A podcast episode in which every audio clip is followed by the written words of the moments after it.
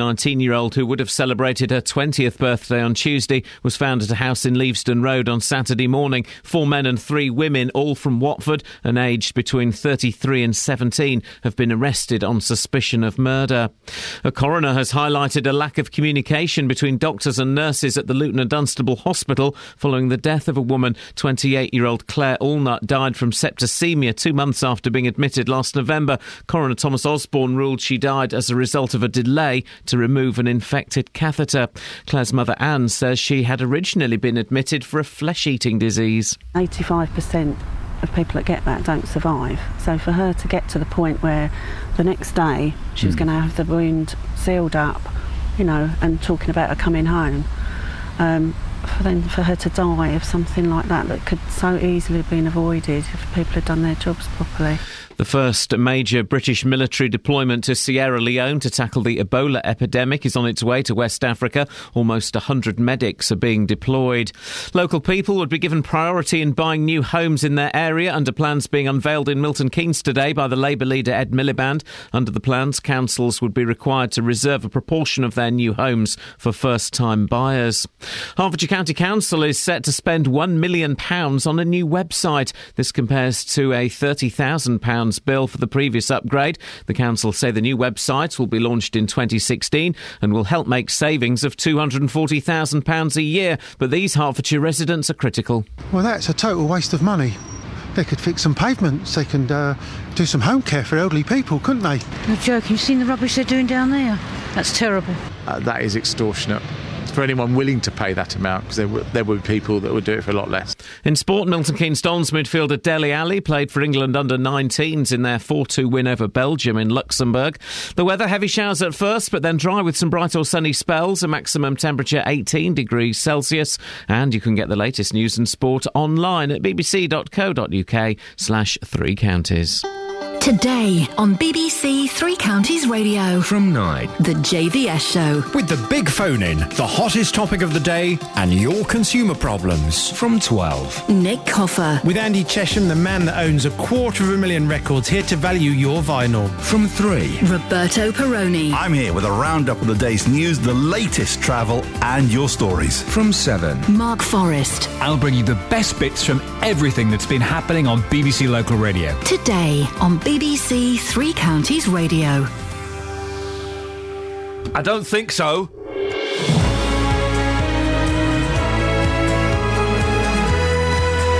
Driving to Salford, driving from Salford, listening to a lot of BBC Local Radio. Let's just say, I know some of you hate me, but um, you guys are very, very lucky. very, very lucky. What, are the shows worse? yes. You know why he's saying this? Very disappointed we didn't win a text competition. We entered a text competition You on had a B- couple of goes. BBC Shropshire.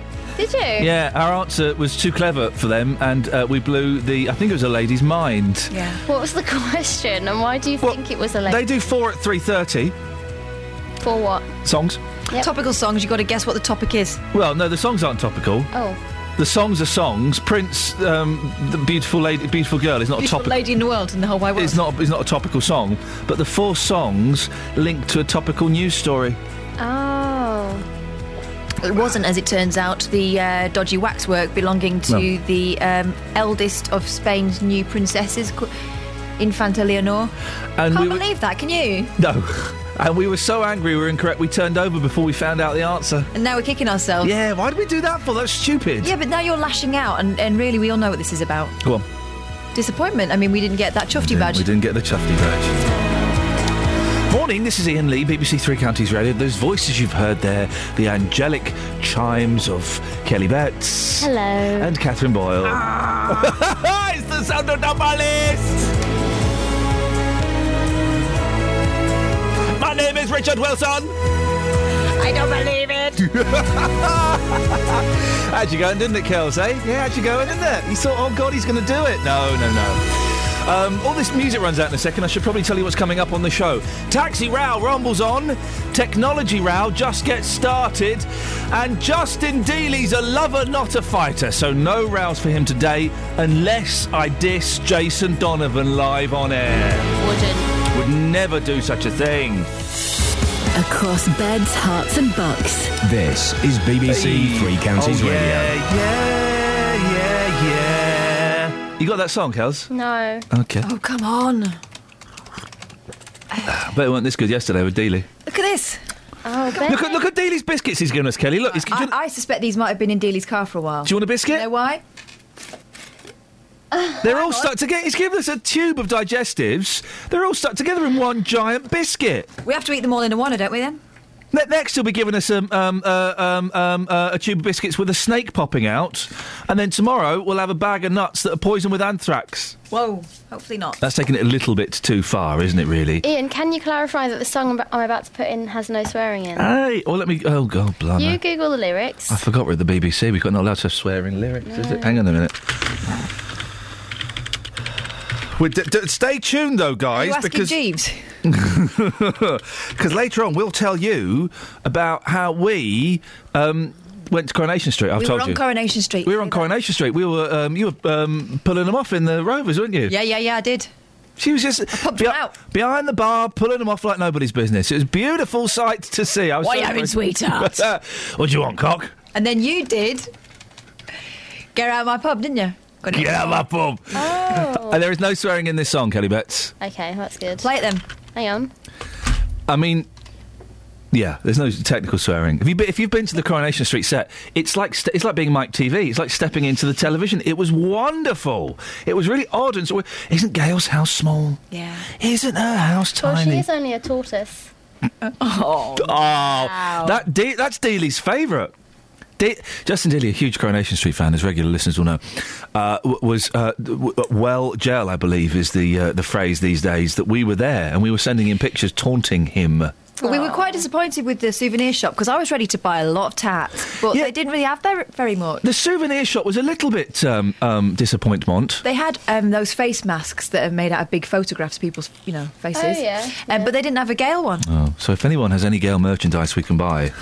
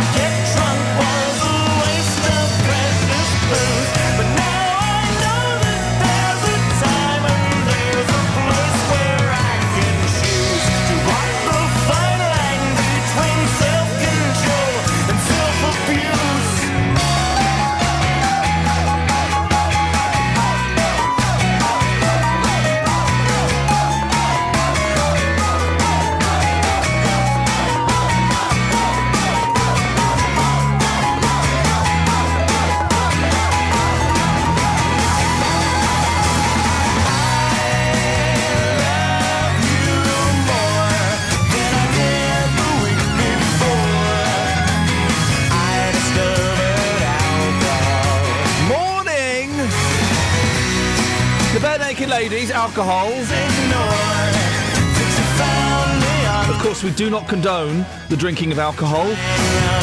Unless you want to get absolutely smashed, in which case it's the only way to go. Someone will complain. Right, busy show, so let's crack on. 08459 455 555 is the phone number if you want to take part. Now, in the uh, wake of the row over taxi licensing in Milton Keynes, we've been contacted. You'll remember the story. The, the, the, some dodge pots have been given taxi license to drive, including one uh, thoroughly unpleasant um, um, serial rapist. Well, we've been contacted by a woman who believes that she's been let down by the system.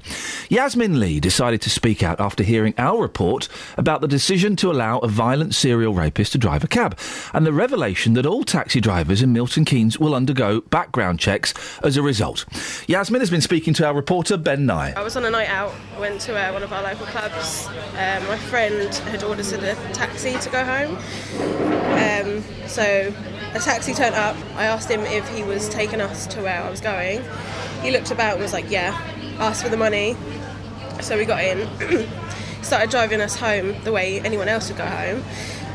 But he drove past where I lived and went straight to where my friend lived, which, you know, it's a bit unusual, but once you've had a few drinks, you don't really think too much into it.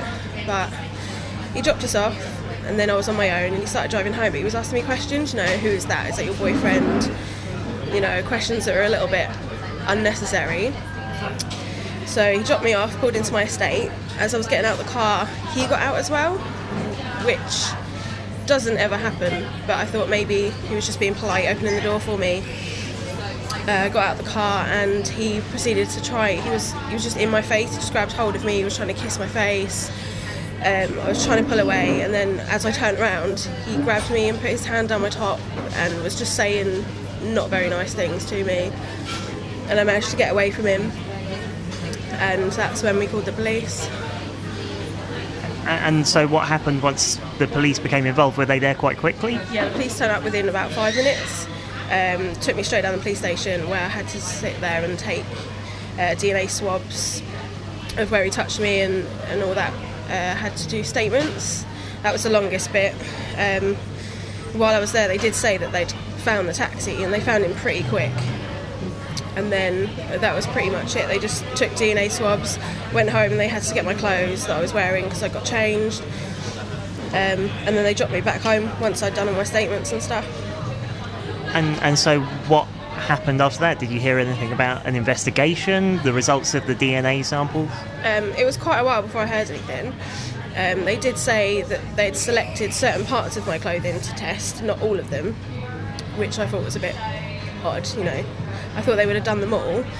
Did they give any reason for that? No, no reason at all. They just decided these are the bits we're going to pick, you know. So I thought, fair enough, you know, they know what they're doing. Um, I had to go in for a, a, you know, to see if I could identify them, which unfortunately I couldn't because of the time of night it was and of how close he was in my face and that I turned away. I couldn't say for sure who it was. Um, but that was the only thing I had to do other than the DNA tests. Um, and then it was quite a while after that. It was about, it was January until I heard anything. Um, they gave me a phone call. The police officer said he had caught him out lying, so he knows, you know, you don't lie about something if you haven't done anything wrong. But um, the people that do the DNA testing said that there was three different DNAs, but because there was such little amount of DNA, they didn't feel like it was worth their time or money to test it. So they just left it at that. And so that was the end of the investigation. Nothing further happened, and, and, and that was it. Uh, I mean, how did that make you feel? And, and did it make you think twice about using a, a taxi in Milton Keynes after that?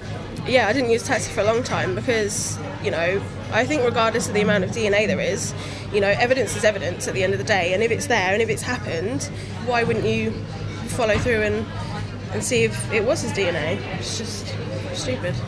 Did you know what happened to the, the, the taxi driver? Was he kind of suspended during the investigation? Was he driving the entire time? Do, do you know if he's still driving now? I wouldn't have a clue. They didn't tell me, I didn't know his name. Um, all I knew was what company he worked for, but they didn't say anything. They just said, you know, that that's the end of it. We're really sorry, but I don't know if he still we could still be working there now. I haven't got a clue. I don't know if he was suspended. I hope he was, and I hope he's not there now. But you know, I mean, would you want to see someone investigated more thoroughly, and, and would you hope that the licensing board would actually take a lot of consideration over kind of previous incidents and things like that? Oh yeah, definitely. You know, they should take everything seriously, especially in considering it's not just women that use taxis; it's children. You know, lots of vulnerable people, and especially on a night out. You know, a lot of women are told to use taxis because it's safe. You know, if they're not checking these people enough, it's not safe, is it? You know, they're people that you should trust, and I don't trust them at all anymore. Travel news for beds, cards, and Bucks. BBC Three Counties Radio. So far this morning, checking on the speed sensors seems to be building up slightly on the Great North Road, approaching the Black Cat roundabouts where those major roadworks are continuing. Do expect delays on Standing Way in Milton Keynes, just at the Kingston roundabout, as roadworks are continuing there, often causing delays through the rush. The M25 um, heading anti clockwise, looking a little bit slow between junction 25 Enfield and junction 27 for the M11 as those roadworks continue there. So far, not seeing any problems or delays to the trains. Nicola Richards, BBC Three Counties Radio. Right, 6.17. It's uh, Thursday. Gosh, the 16th of October. I'm Iain Lee. These are your headlines on BBC Three Counties Radio. It's emerged that Milton Keynes taxi licensing services was rated as weak in January last year. This summer, it was revealed one taxi driver had been working for three years despite having a conviction for rape. Police in Watford are appealing for friends of murdered 19-year-old Shahana Uddin to come forward with information. Some pe- uh, seven people, sorry, have been arrested. And Hertfordshire County Council is sp- set to spend £1 million on a new website. The council say the new website will help make savings of £240,000 a year. BBC Three Counties Radio.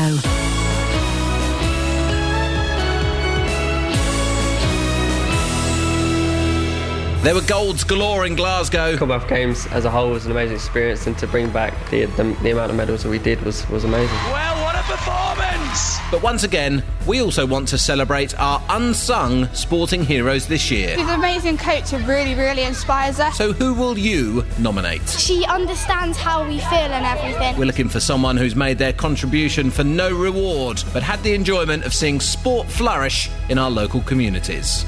To make your nomination, go to bbc.co.uk slash unsung hero and download a form. The closing date is the 20th of October, with our 2014 Unsung Hero announced at this year's BBC Sports Personality of the Year. You can't bottle it. get inspired and get nominating.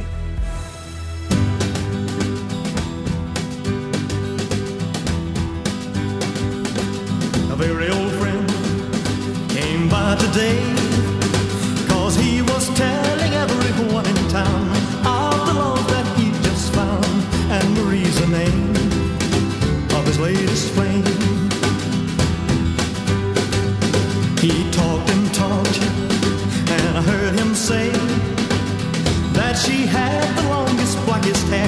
prettiest green eyes anywhere And Marie's the name of his latest flame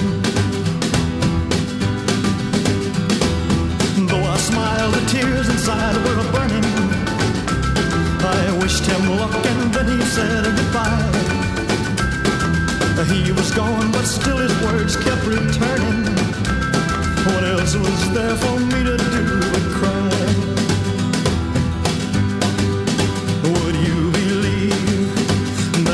Yesterday this girl was in my arms and swore to me she'd be mine eternally? and Marie's the name of his latest flame. Though I smiled, the tears inside were a burning. I wished him luck and then he said goodbye. He was gone, but still his words kept returning. What else was there for me to do but cry? Would you believe that yesterday this girl was in my arms and swore to me she'd be mine eternally? And Marie's the name of his latest flame. Yeah, Marie's the name of his latest flame. Oh, Marie's the name. Elvis Presley, what a naughty, naughty, naughty man he was in so many ways, and uh, highlighted by that song. Probably based on a true incident in his life where he had it away with the girl of his best friend. I like Elvis Presley, naughty or not. Uh, I don't like Elvis Presley.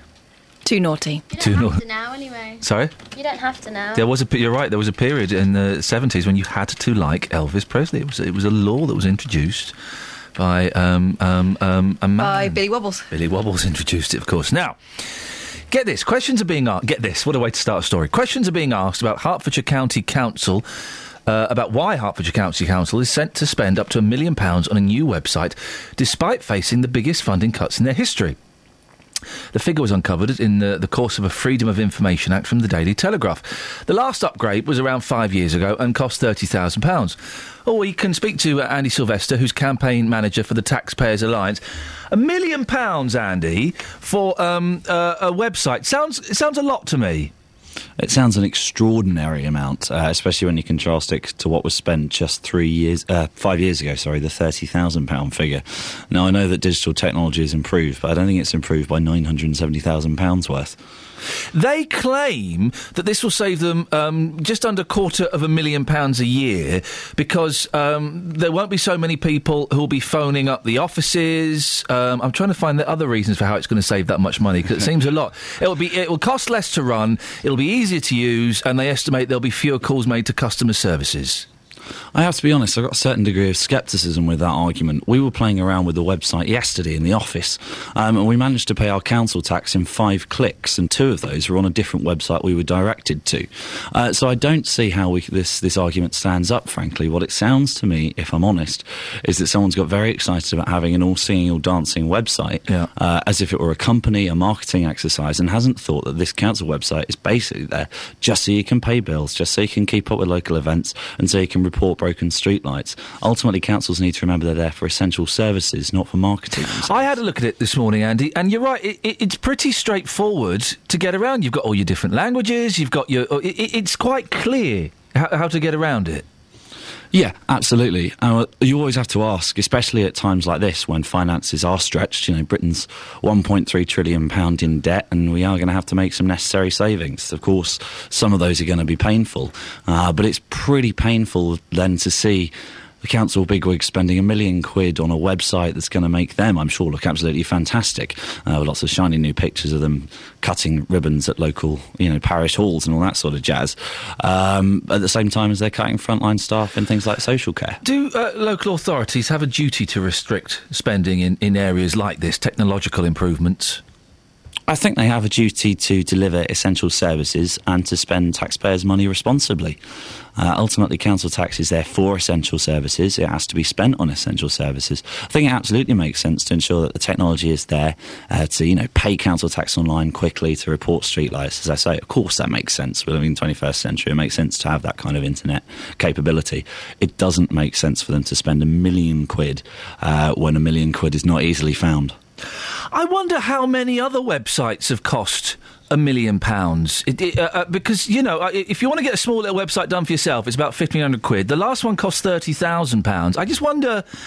If, if maybe I, I haven't had a website built for many years, maybe there has been a huge change in the way websites are built and, and the costing of it. Well, we were doing a bit of research uh, this well again yesterday in the office, and we found a couple of councils that had spent around hundred thousand pounds. Uh, Rossshire in Scotland uh, upgraded their website at the end of last year uh, for one hundred and forty thousand pounds. And I, in my traditional research, ha- uh, asked a very good friend of mine from university who's now a web designer, and he reckoned somewhere around hundred thousand pounds right. uh, for an all singing, all dancing council website. So.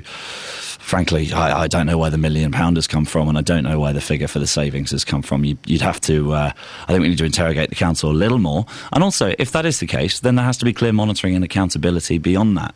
Uh, if they come back to us in three years' time and say, oops, it didn't actually save any money, it just cost a million pounds, then questions are going to have to be asked. Well, hopefully later on in the show, we're going to be speaking to Taryn Pearson, who's the uh, Assistant Director of Customer Services at Herts County Council. So um, we'll, we'll be able to put those points to him. Andy, I really appreciate your time uh, this morning. Andy Sylvester from the Taxpayers Alliance. Amelia, I'm, I'm, I'm, I'm really uh, uh, struggling. I'm, I'm doing my best to um, to get my head around how it could cost a million We need if you're uh, kind of a web designer, if you build these kind of things, and we know a lot of very very clever people listen to the show. uh, where where would the million a million pounds on the website? Where would that go? And also, get, go and have a little look at the Herts County Coun- Council website. Does it, does it need um, upgrading? It looks. It, I understood it. It looks quite basic. It looks quite straightforward. But I could get around it this morning.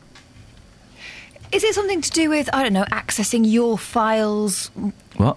uh, directly or something? I don't understand why it Oh, would need. It's like I've. It's literally like I've just asked my mum about it. Yeah, I know. I don't understand why it would cost that much. Uh, is the web? Uh, we'll, we'll, we'll ask Taryn later on uh, when Taryn comes on. Is the website just the website that we see, or is it a whole new computer network within um, Herts County Council? A whole new computer a system, an yeah. upgrade of that the would make more sense, wouldn't it? It would have to be something like that. It would have to be something like that. It can't just be the website. Can't be. Can't be. There we go. We've solved it. Possibly. Or have we? We'll find out. And when's Taryn coming on? An hour's time. We'll uh, put it to Taryn then. Oh eight four five nine four double five five double five is the telephone number. Kelly's had some exciting news. You've had a baby, Uh, my stick insect has had a baby. but but outside the stick insect house. But outside its house and no eggs. That's weird. Bit of a mystery. So there was, uh, um, uh, yeah. Well, when, when Taryn comes on uh, uh, later, we'll, we'll, we'll ask her. Um, uh, not about stick insects. that'll be inappropriate. Although you never know, she might be an expert. Yeah. Eggs. Uh, so your stick insect lives. In, what does it live inside? Because mine lives inside like a sort of butterfly net. Really? Yeah. Oh. Is yours in a fish tank? Uh, no, like a, a box.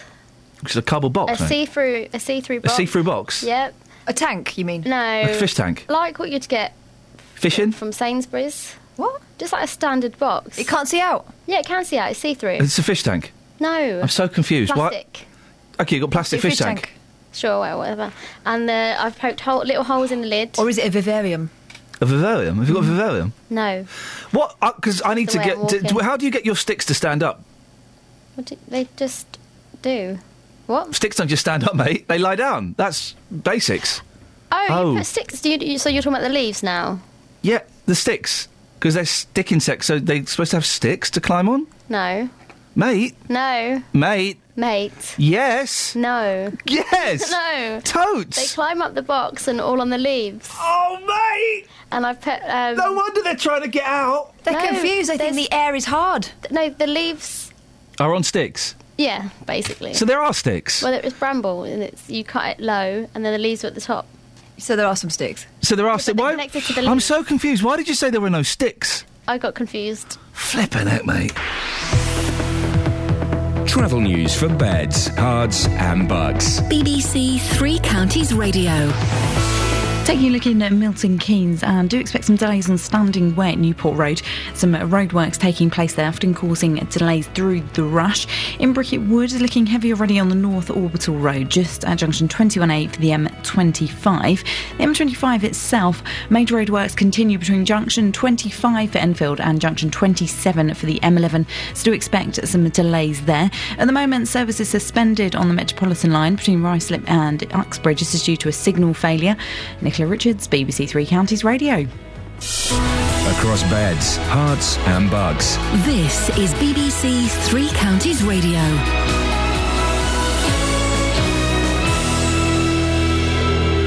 It's 6:30. I'm Simon Oxley. It's emerged that Milton Keynes taxi licensing services was rated as weak in January last year. This summer it was revealed one taxi driver had been working for 3 years despite having a conviction for rape. Police in Watford are appealing for friends of murdered 19-year-old Shahana Udin to come forward with information. 7 people have been arrested. Local people would be given priority in buying new homes in their area under plans being unveiled in Milton Keynes today by the Labour leader Ed Miliband. And Hertfordshire County Council is set to spend £1 million on a new website. The council say the new website will help make savings of £240,000 a year. Three Counties Sports. BBC Three Counties Radio. Milton Keynes Dons midfielder Dele Alli played for England under 19s in their 4 2 win over Belgium in Luxembourg. He'll now return to the Dons squad after a week away ahead of Saturday's return to League One action at Leyton Orient. Watford's chief executive Scott Duxbury meets with supporters at Vicarage Road this evening. The question and answer session comes as the club's fourth head coach this season is preparing for his first game in charge on Saturday. The former president of the Ferrari Formula One team, Luca di Montezemolo, says Fernando Alonso will leave at the end of the season. Sebastian Vettel is leaving the Milton Keynes Red Bull team to replace him. More from James Allen. Fernando Alonso's departure from Ferrari comes after five seasons without a championship. Outgoing chairman Luca Montezemolo said the divorce is because Alonso's at an age where he cannot wait to win again. The Spaniard is 33 and Ferrari face a long road back to glory. This year, with the new management coming in, first with Marco Mattiacci replacing Stefano Domenicali as team boss, and then Sergio Marchionne replacing Montezemolo as chairman, Ferrari want a driver who's committed to the team and wants to play a leading role in turning things around over the next three seasons. So they hired Sebastian Vettel. And AP McCoy has told the BBC he wants to retire whilst he's still champion jockey. He recorded his 150th winner of the season at Wetherby yesterday and is on course for his 20th successive Jockeys Championship. BBC Three Counties News and Sport. The next full bulletin is at 7. If you hear a whisper, give us a shout. Iain Lee. BBC Three Counties Radio. Uh, Larry says, why do they need to change the website? Uh, a million pounds is excessive. And uh, Scott Keane says the wife got hers done for 399 quid. I suspect that the Herts County Council web- website is, is, would, would need a little bit more work than 399 pounds. Unless your wife is, I don't know, Mrs. Uh, Armani. Yes. I, mean, I, I suspect that um, the, the wife, Scott, has got a GoDaddy. Go, go Daddy. Yeah, GoDaddy or something. Something like that. And uh, Catherine Boyle has joined me in the studio. In the studio, Mm. uh, we- yes, we um, went to a fabulous restaurant on Tuesday night. Meat. We went to a we? meat specialist. Oh, I, I, feel like I'd eaten a whole cow. As we were result- meat drunk. Yeah, and as a result, we didn't really eat properly all day. Yesterday, we ate mostly sweets. But, uh, so I think that is the cleansing of the palate done. Yeah. And then as we get this, Kelly, you'd like this one. Oh, the, oh busted! She's eating the big biscuit. She's eating the big biscuit. Busted, mate. Busted. You'll like this one. We then went back to the car park where we parked the car, right? And there's an old fella. Oh. It, well, no. He was doing something with his crotch. I kind of He had averted his my eyes. Kind of trousers here a bit, right? Yeah. So down a bit, and his belt and his fly run down, and he went. It, and it didn't. It was, Shall I it do was- the voice? It was said to put my mind at ease. It didn't. Don't worry, I'm not having a pee. What was he doing? Well, I, I don't know. I would have preferred to know he was having a wee, to be honest. Yeah. Otherwise, what are you doing? He with actually said, "Don't down? worry, cock, I'm not having a pee," which made it even more. uh, Maybe he wasn't talking to you. Oh eight four five nine four double five. Yeah, right. Maybe there was somebody else there that we hadn't It's a term spotted. of Thank you. endearment. Yes. Oh eight four five nine four double five five double five. Any ideas what that man was doing with his tinkle? Uh, I think he was. He maybe he was having. A, he was. It's a shame because I like a wee in a car park, as you know. Yeah, but he was facing towards the crowd. I mean, I, you know, you do it discreetly, don't you? Not just by where people pay to get the tickets. First from. rule of comedy, Spike: never turn your back on an audience. Um, he was. Um, It was a shame. He was doing something he shouldn't have been. Doing, doing sure. something very, very naughty. The reason we're telling you this, and the reason we'll probably talk about Coronation Street. and- oh, get this is brilliant, right? So we went to the Coronation Street. We're doing this. We're, we're in, in Salford, right? Doing something, right? Uh, and we finished early. And Kath jokingly said, "Oh, we should go to Coronation Street." And I jokingly said, "Yeah, that's a really good idea." But I was actually thinking, I want to get home because I want to beat the traffic. And then I said, actually, we should go. And I went, do you know what? Yeah, let's go to Coronation Street. And then Lady Boss said, oh, I'll come to Coronation Street. So we booked some tickets. We went to Coronation Street. We went to the actual Coronation Street. It was nuts. We're walking around Coronation Street. I pulled a pint in the Rovers. Well, I pretended to. Let's get the. I, I tell you what, Kels, we'll send you the picture of um, the the two of us outside the Rovers. Are all the houses there? Yes! It's Coronation Street! Street. It's Coronation Called Street. Coronation. Yeah, we went there. What There's about no the one in mine, was there? No, Cat at the beginning, was that there? no, the cat had been run over. Cat's dead. Yeah, Oh, the cat's dead. That ginger one. wow. But this is what they're doing on Halloween. Right, let's, let's get this. Let's This make- is the best idea. This is the best idea ever, right? So we're talking to the lady. I don't need the spooky voice yet. We went to the gift shop, which I'll be honest was rubbish. I could think of some brilliant gifts for that oh, shop. it was rubbish. What would you have in there then? Flying ducks. Yeah, Hot pot. yeah. Oh, Yeah, hot pot microwavable hot pot. Yeah, yeah, yeah. Or a, or a, or a postcard with a hot pot recipe on it. Yeah, yeah, something like that. I want to think of a funny one and join in your game. Um, I know as well. I was thinking about this on the way into work. Yeah. Um, some glasses like Deirdre's. Glasses like Deirdre. That you oh. could buy for your Say it- kids. it, Gla- no, glasses like Deirdre's. Oh, good one, mate. Oh, Tracy. Oh, Tracy. You could. A box that did that if you pulled the string. Um, let me think of one. Let me think of one. Let me think of one, please. Oh, Tracy, love, let me in. Sh- sh- let me. Think, I want to join in the game. Let me think of one that they could sell. Uh, flying ducks. Oh, wicked. Thank you, ma'am. Anyway, so we said to the woman because Justin Dealey is a big fan of Coronation Street, and genuinely is, and he's got the hots. I know a glasses repair kit. Jack Duckworth. Jack Duckworth does glasses repair kit, And yeah. do you know what it is? Do you know what the funny thing It's a bit about sellotape. No, it's plaster. Anyway, so we said Justin Dealey loves Gail Platt. Um, or Gail Tilsley, she'll always be to me. I think I don't think she should marry again after. Um, uh, uh, how did, uh, where, and how did Brian Tilsley die, Uh, guys? in the back of a van, wasn't it? And get beaten up. no, mate.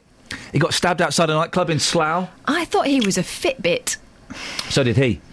He went off to make movies. Uh, I can't wait for those movies to be released. Uh, anyway, so we said to the woman, "Have you got any Gail Tilsley products?" She said, "No, we haven't." I said, "That's disappointing." And then we were chatting, and I said, "Oh, we, you know, we just popped in on the off chance." blah, blah, blah." She said, "Oh, you should come back for Halloween."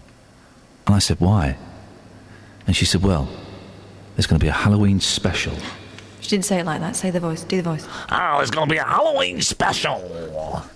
You're all invited. Everybody's invited. There's going to be a Halloween special. It's going to be really, really scary. And what does this uh, Halloween special comprise? I'll tell you. She's going to. This woman we spoke to is going to decorate. I'm going to decorate houses. Right, you, you do it in the voice. Go on. I'm going to decorate the houses. We're going to get the actor that plays. No, no, don't you don't ruin it. Don't ruin that bit. Do the bit about the kids knocking on the door You first. can knock on doors and we'll decide whether you get a trick or a treat. Now do the scary bit. We're going to get Richard Hillman in with a wrench. Richard Hillman's going to be running around the set with a glove and a wrench in his hands. What, so ordinary children can go and knock on the doors there? Yeah. Yeah, trick or treat. That's great. Trick or treat, or Yeah, no. bludgeoned to death by a serial No, the- killer. The, the, good bit is that uh, Tricky Dickie's going to be there. Richard Hillman is going to be there. Don't know who that is. oh. We totally wasted that story on her. We her. did the voices. We should have done I'm that with sure Justin. Other, others were listening to it. The reason, anyway, the reason we're banging on about this is because there ain't nothing in the papers. Uh, it's well, no, empty. There's a, there's a van with some uh, breasts on it. I don't know. spotted that because it was next to some larger breasts on page three. Missed that. Posters of boobs on the side of vans have been play- blamed for causing more than 500 crashes in a single day. Motorists said they were distracted by the ads on 30 trucks showing a model cupping her bare breasts with the slogan, They Attract. Dozens of accidents reported within hours of the vehicles hitting the streets. Crash victim Ildar Yuriev, 35, said, I was on my way to a business meeting when I saw this truck with a huge photo of breasts on it go by. Then I was hit by the car behind two behind who said they'd been distracted by the truck. It left me late, my car in the garage, and out of pocket. Oh, it's in, it's in Moscow, Russia. Everyone carry on. Um, Beyonce's had a Dave Hill. Dave Hill, of course, the lead guitarist Is from that Slade. real, though? Is that real? What do you mean? Is that real? Are you talking about her hair? She's had a bowl cut, a la Yeah, Dave it- Hill. I've had fringes like that in the past when my mum got the scissors out.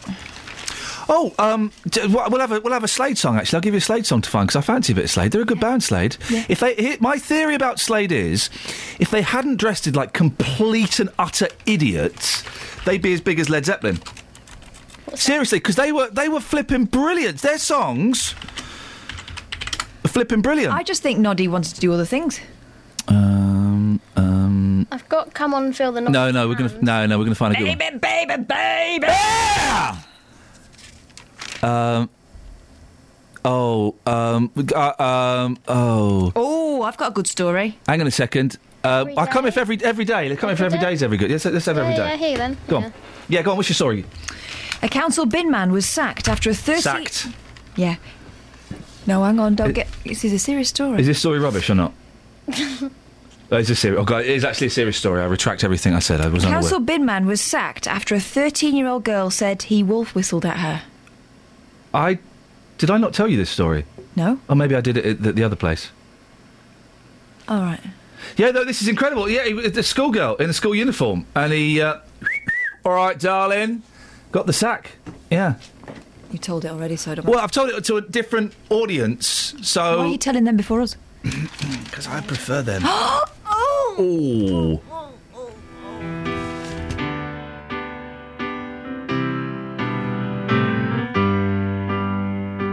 Every day when I'm away, I'm thinking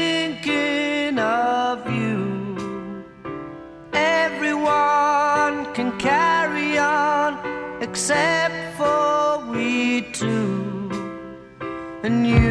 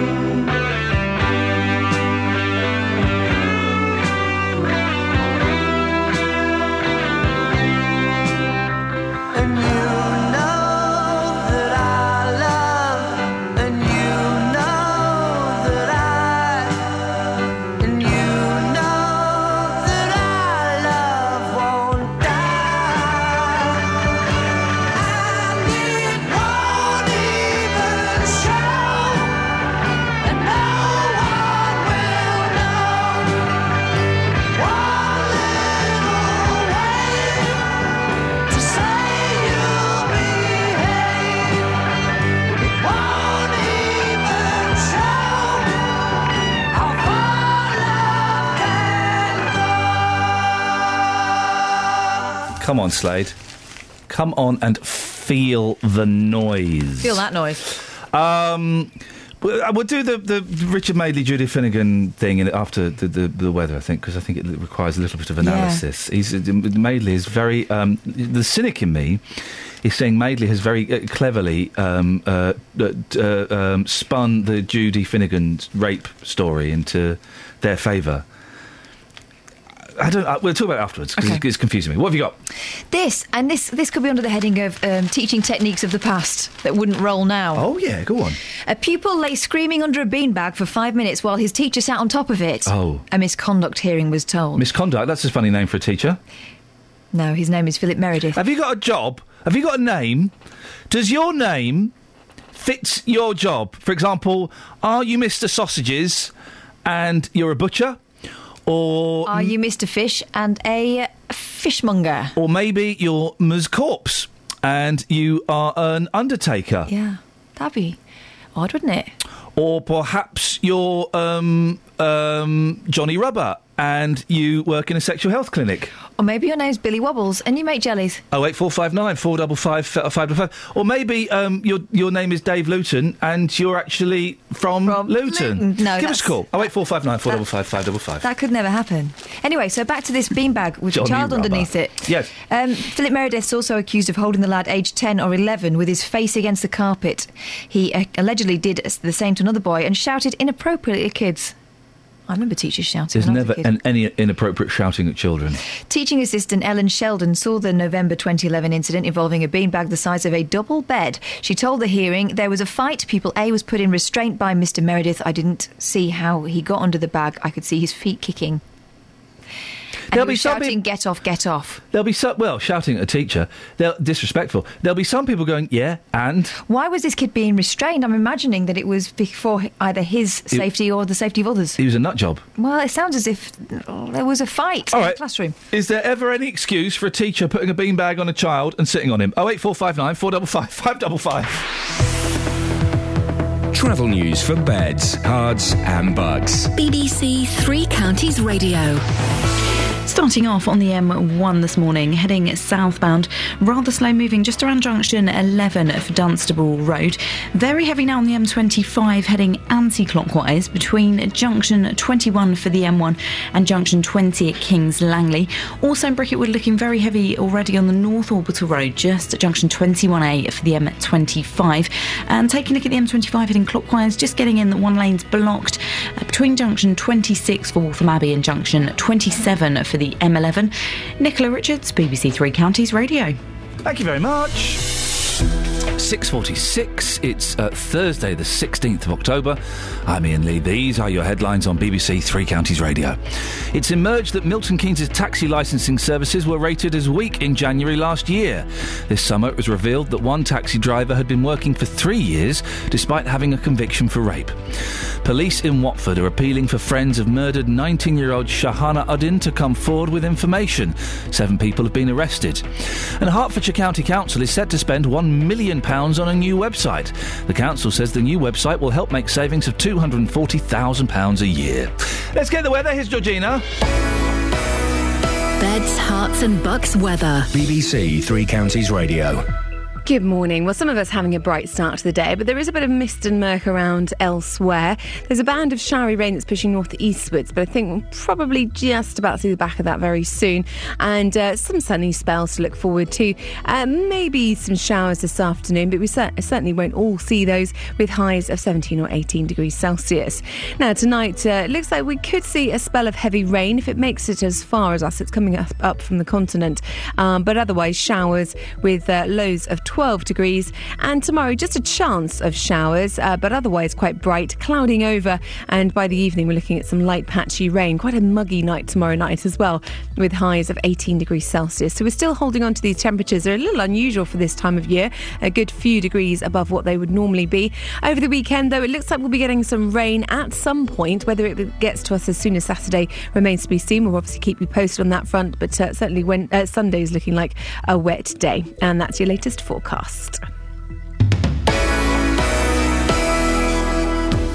On Saturday, get ready for an afternoon full of excitement. Oh, it's an amazing goal. Sam Wood has just clinched the Goal of the Season award. Free County Sport is here from 2 with unrivaled coverage of all our local teams. How about that for Matej Vydra? Wycombe, Stevenage, MK Dons, Watford, and Luton are all in action. Curtis shot. What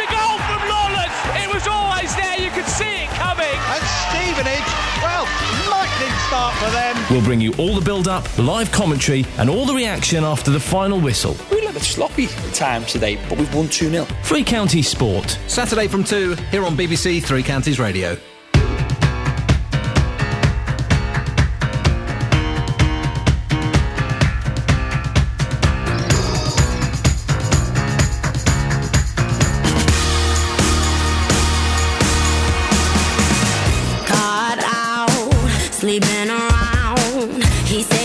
Nothing with the lipstick down his mouth. And you might think he doesn't care that much at all, but they always come back. Yeah, they always come back. Ooh, when he returns, he puts you in a situation. But it's too late to have that kind of conversation. It's not your job to show this boy some education, no.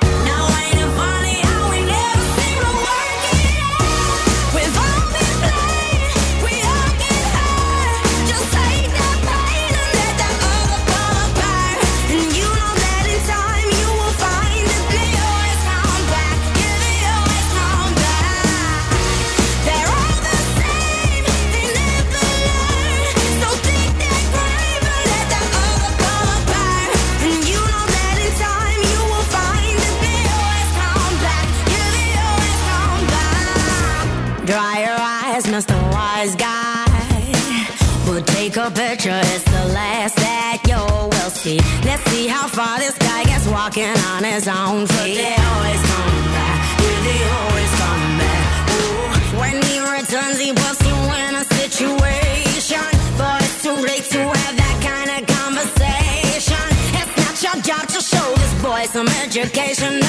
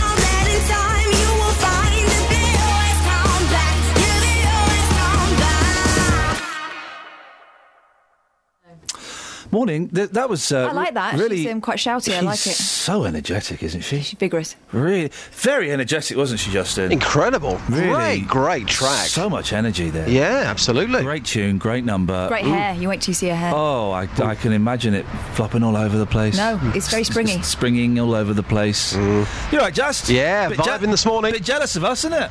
Why?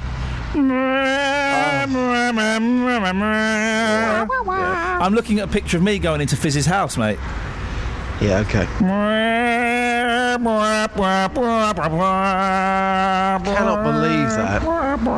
There I was yesterday working my backside off for you. Oh, what- standing what you in. Oh, yes. Well, we're going to go and do a, a, a, big debate about radio and how to make great radio. And then all I see is pictures on Twitter all day of you on Coronation Street. What's that all about? Follow me on Twitter at Iain Lee. I'll put a picture of me outside Rovers. There we go. Bang out of now. order. Yeah, yeah. Where- well- where's my signed Gail Platt roll neck? I told you they had, Yeah, they had no. Um, in all of the pictures, why am I pretending to do my coat up? You thought that was um, what you do on the street. I did think that was a funny thing to do. Actually, I look stupid. It looks good. I like it. Thank you, mate. It was. I, I'll do a picture of me at the Rovers and a picture of me outside Roy's Rolls. How about that? Great stuff. Uh, we haven't got anything for you today, Just. Uh, no, I've got something very good. Oh, go very, very What good. you okay. got? What you got? Well, after seven, I'll be talking about Hertfordshire and the fact that the council there are spending one million pounds. Yes, one million pounds on a new website. Reaction to come, but also the big news of the day for me in the Daily Mail: suspenders are back. Have you heard about this? oh no, I haven't. It says, "Don't groan. This time they're so comfy, you may actually want to wear them." Oh, and do you want to wear them, And Just? Not for me personally. Uh, they You ever worn them? Uh, no, no, I haven't actually. You should wear them. No, I've, you know I've got a thong, but that comes out on on Saturdays only. I won't go too far with, with the suspenders. Blimey. Got I'm nothing not to called. clip them to for a start, by the sounds of it. What are they hold-ups or, or suzzies? Proper suzzies? What one I've got? No, the the suspenders. Hold ups. Yeah, you're thinking stockings. The suspenders are the elastic bits. The- Oh, right. the- Oh, these oh, are right. proper Knick- knicker suspenders. They are back, according to the Mail. Uh, they were once scratchy and reserved for first dates. Now suspender belts First have gone streamlined and high tech. But are they suitable for a mother of three in her 40s? Wow, that's specific. Yeah, Charlotte Kemp here. Um, she tries out the best suspenders on the high streets. Uh, suspenders, do you get along? That's what I'm thinking. Uh, you've, le- you've left me literally You're, speechless. you're going to approach women in the street, in Mm-hmm. the darkness, and ask them whether they would wear suspenders. Well, yeah. If it's in a national newspaper, let's take it to the street. What? I don't get what the beef is this morning. Th- th- this is market research. fella, then let's do it. If that's what you've got, then that's it. We're going for it. Yeah, you want to go with it? I want to go with it. Yeah, let's do it. See you later on. Take Ta-ta. He's definitely going to get arrested. He lives in a world of his own, doesn't he? He lives in a world of his own. Uh, there's nothing really in the papers. I mean, uh, I, I tell you what. Let's we'll do the, the, the, the Judy Finnegan thing a bit later on, shall we? Okay. Let's have a bit of this.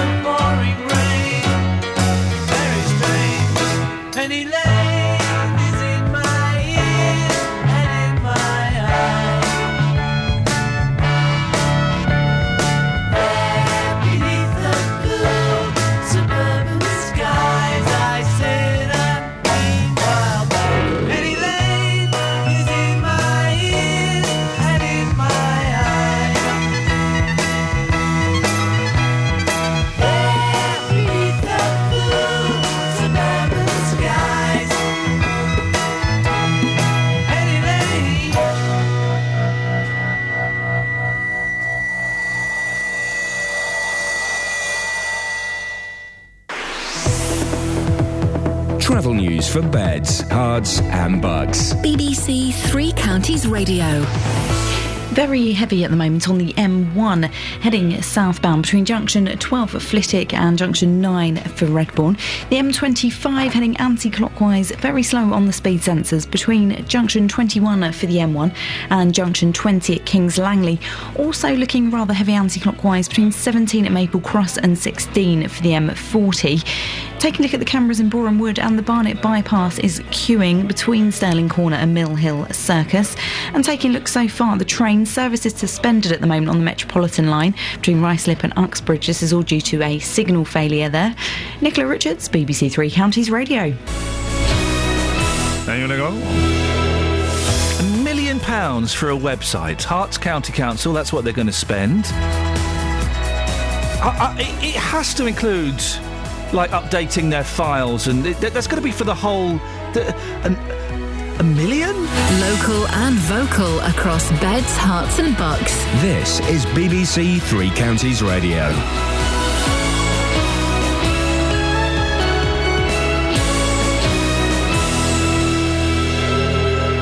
It's seven o'clock. I'm Simon Oxley. The headlines Milton Keynes taxi licensing was rated weak last year.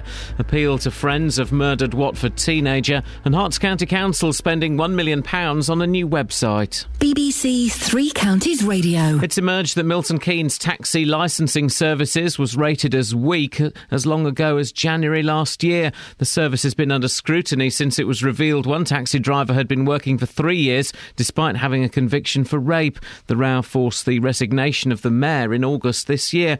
Our Milton Keynes reporter Craig Lewis has more. An audit in January 2013 identified 17 risks, including that licensing was not properly monitored, issues over the accuracy of the database, and that 81 CRB checks were overdue. A year later, a follow up audit suggested four of these issues were still outstanding, and that was still the case last month.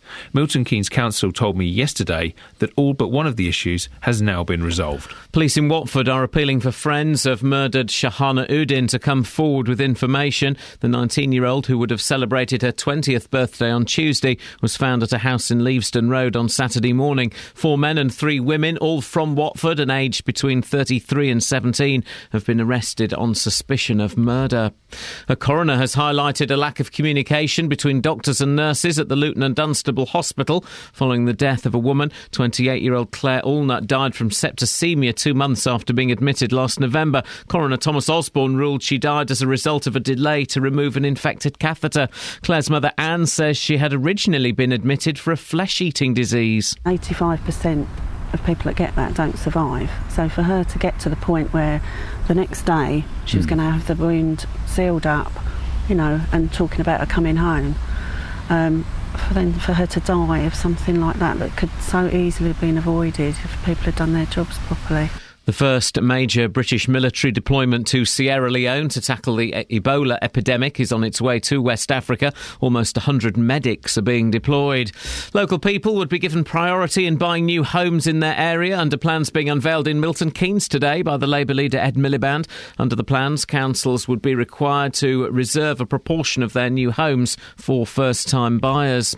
Hertfordshire County Council is set to spend £1 million on a new website. This compares to a 30,000 £1,000 bill for the previous upgrade. The council say the new website will be launched in 2016 and will help make savings of £240,000 a year. But Andy Sylvester from the Taxpayers Alliance says the cost seems too high. Someone's got very excited about having an all singing, all dancing website uh, as if it were a company, a marketing exercise, and hasn't thought that this council website is basically there just so you can pay bills, just so you can keep up with local events, and so you can report broken streetlights. In sport, Milton Keynes Dons midfielder Dele Alli played for England under 19s in their 4 2 win over Belgium in Luxembourg. The weather heavy showers at first, but then dry with some bright or sunny spells. A maximum temperature 18 degrees Celsius. And you can get the latest news and sport online at bbc.co.uk slash three counties.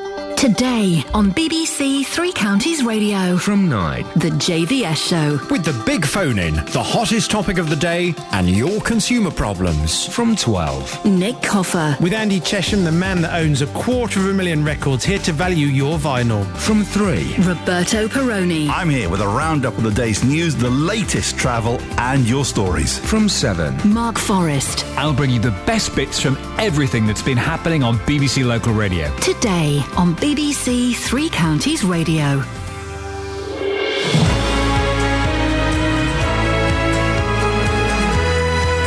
You're still with us. Well done, well done. Good work.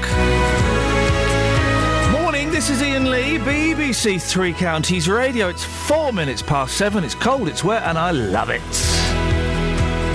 Love it. A little over two months until Christmas. Yes, please, I'll have some of that. What's coming up on the show today? Well, the taxi row rumbles on. Technology row just get started. Justin Dealey's talking about stockings. Oh. No idea where that came from. If you're a woman and you're being approached by, well, a tall blonde fellow with a microphone, don't panic, don't panic. He knows not what he does. If you want to give us a call this morning, you're more than welcome to 08459 455 555. across beds, Herts, and bucks. This is BBC Three Counties Radio. And I should stress, you don't need to call in about the things we're talking about. You can call in about anything. Yeah. I, we don't mind. We've got very, very low standards here. That's that's why we're doing our job. We just want to hear from you, to be honest. Yeah. It's been a while. Just want to touch you Don't and wanna- feel you and feel your presence and your spirit and your energy and your life force.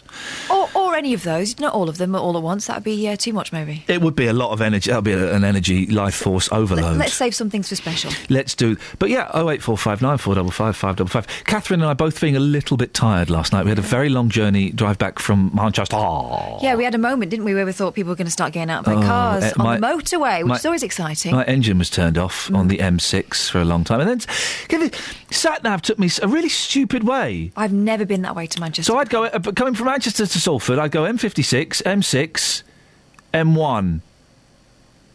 But we, it, uh, it took us off the M6 through like some country roads We and went through- stuff. we went past Altrincham. What was what was that all about? Your sat nav is screwy. Well, I've got because I had a sat nav that was ten years old and it just died on me. I smashed the screen. And um, uh, so I got a new. I don't know how to work. So it, it, I, I have to follow the route. The other one, I could say, no, don't take me this way. Take me another way. This one, I have to do what it says. I am the slave to the satellite navigational system. Anyway, if you want to give us a call about anything, you're, you're welcome to. 08459 455 555. Now, taxi licensing has been in the headlines since a driver was found to be working in Milton Keynes with convictions for four serious sexual assaults. Well, today we can reveal that in January last year, the new city's taxi licensing service was rated weak, with 81 CRB checks on drivers overdue. It took the council almost 20 months to resolve the issues raised in the report. Well, Andrew Geary was uh, the leader of the council when the audit took place. He joins me now. Morning, Andrew. Good morning, Iain. Uh, the, the report, this report raises major questions is about the taxi licensing services. D- did you know it was in such a mess? No, not at all. There's a good reason for that. The council obviously knew, but taxi licensing or licensing as a whole is generally not what comes under the auspices of the administration or the political administration. Just as getting planning permissions don't come under that, they come under the Development Control Committee. So it's a separate department within the council, is that right? Yes, it, it, it's, it's very much a department within the council, and the council knew. And there's no way that, as leader at the time, I'm going to try and pass the buck. But actually, having looked into this quite significantly now, I believe the right things were done at the time, i.e., the audit found that there were weaknesses. Those weaknesses were looked at by audit. They expressed concern. They looked at them again at a subsequent meeting and expressed further concern that nothing was being done about it. So they made a reference to the regulatory committee. Now that is that, that is absolutely the right thing to do. In a lot of cases, you would refer it to cabinet and to the political leadership. In these instances, you don't. You refer it to the regulatory committee, which I know has come under quite a bit of criticism for decisions it's made from um, from various sources, and, and justifiably so.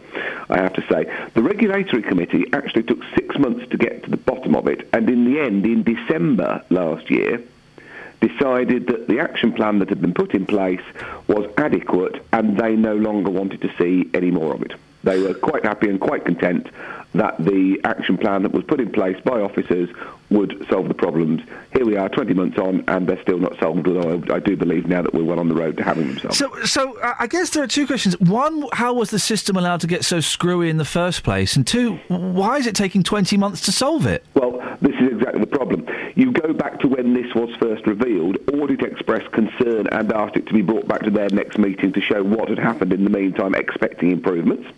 Meetings are on a three monthly cycle. It came back three months later and they were still not satisfied.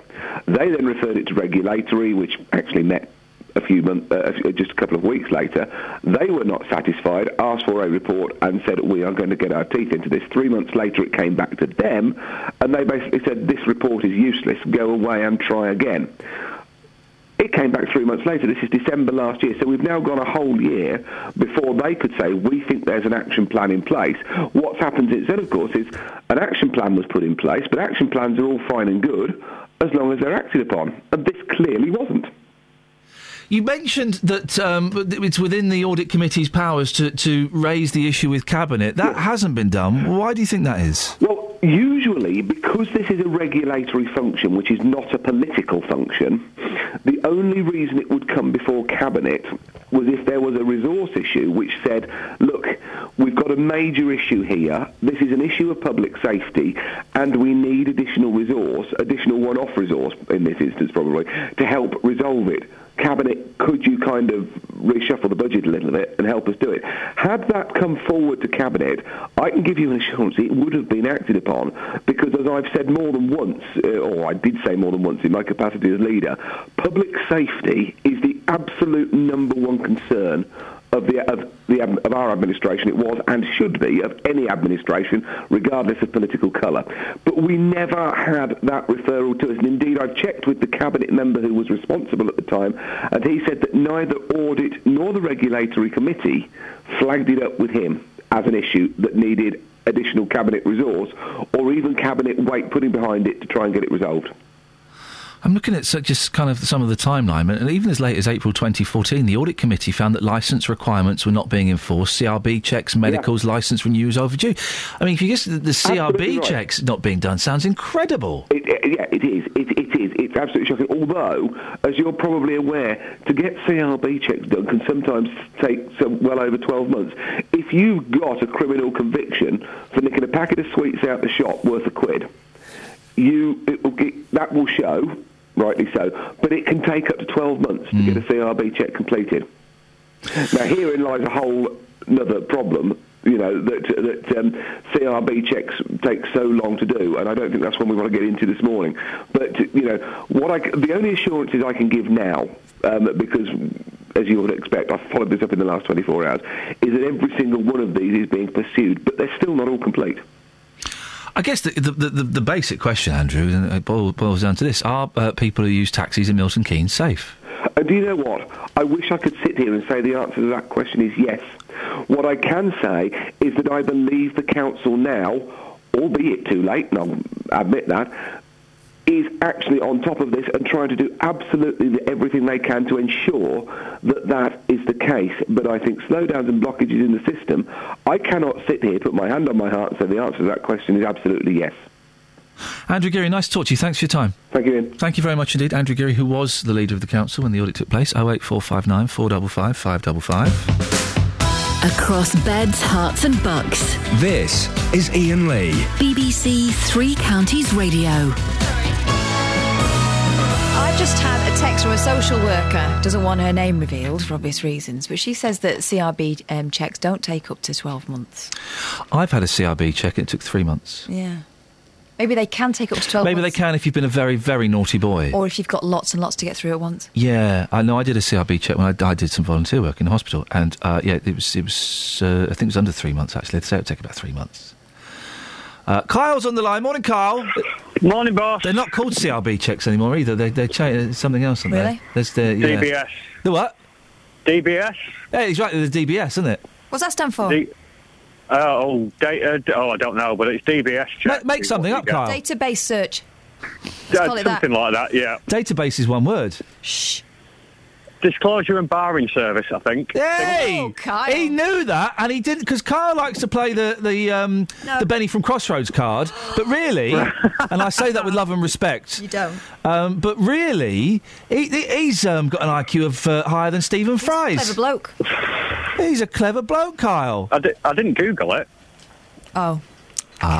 Kyle. I- no, I didn't. I didn't Google it. Why I'm did you say walking- that then? You put the element of doubt in our minds. Yeah. No, I think I think it's DBS. If you if you look it up, I think it's I think it's disclosure and barring service. You think, you think, you think, you know, Kyle. Why are you ashamed of your intelligence? Oh, I'm, I'm I'm doubting myself. Stand up, brother. Stand up. You're a bright fella like me. Come and come over to our side. Stop watching Jeremy Kyle, Kyle.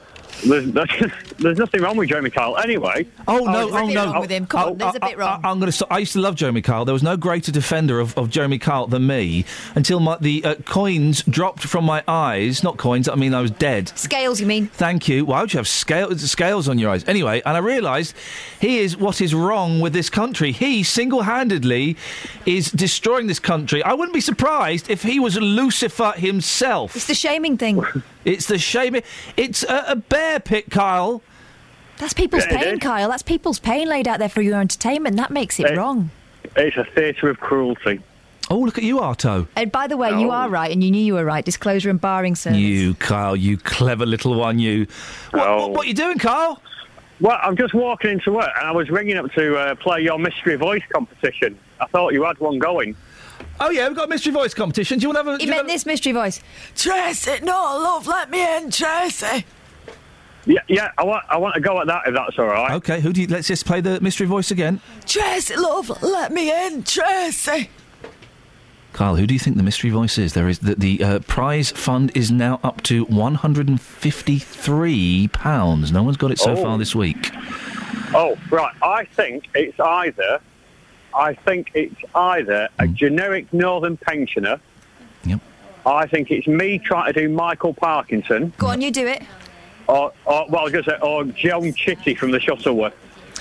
Which you got? uh, We've got to pick one of those answers, Kyle. My, Michael Parkinson.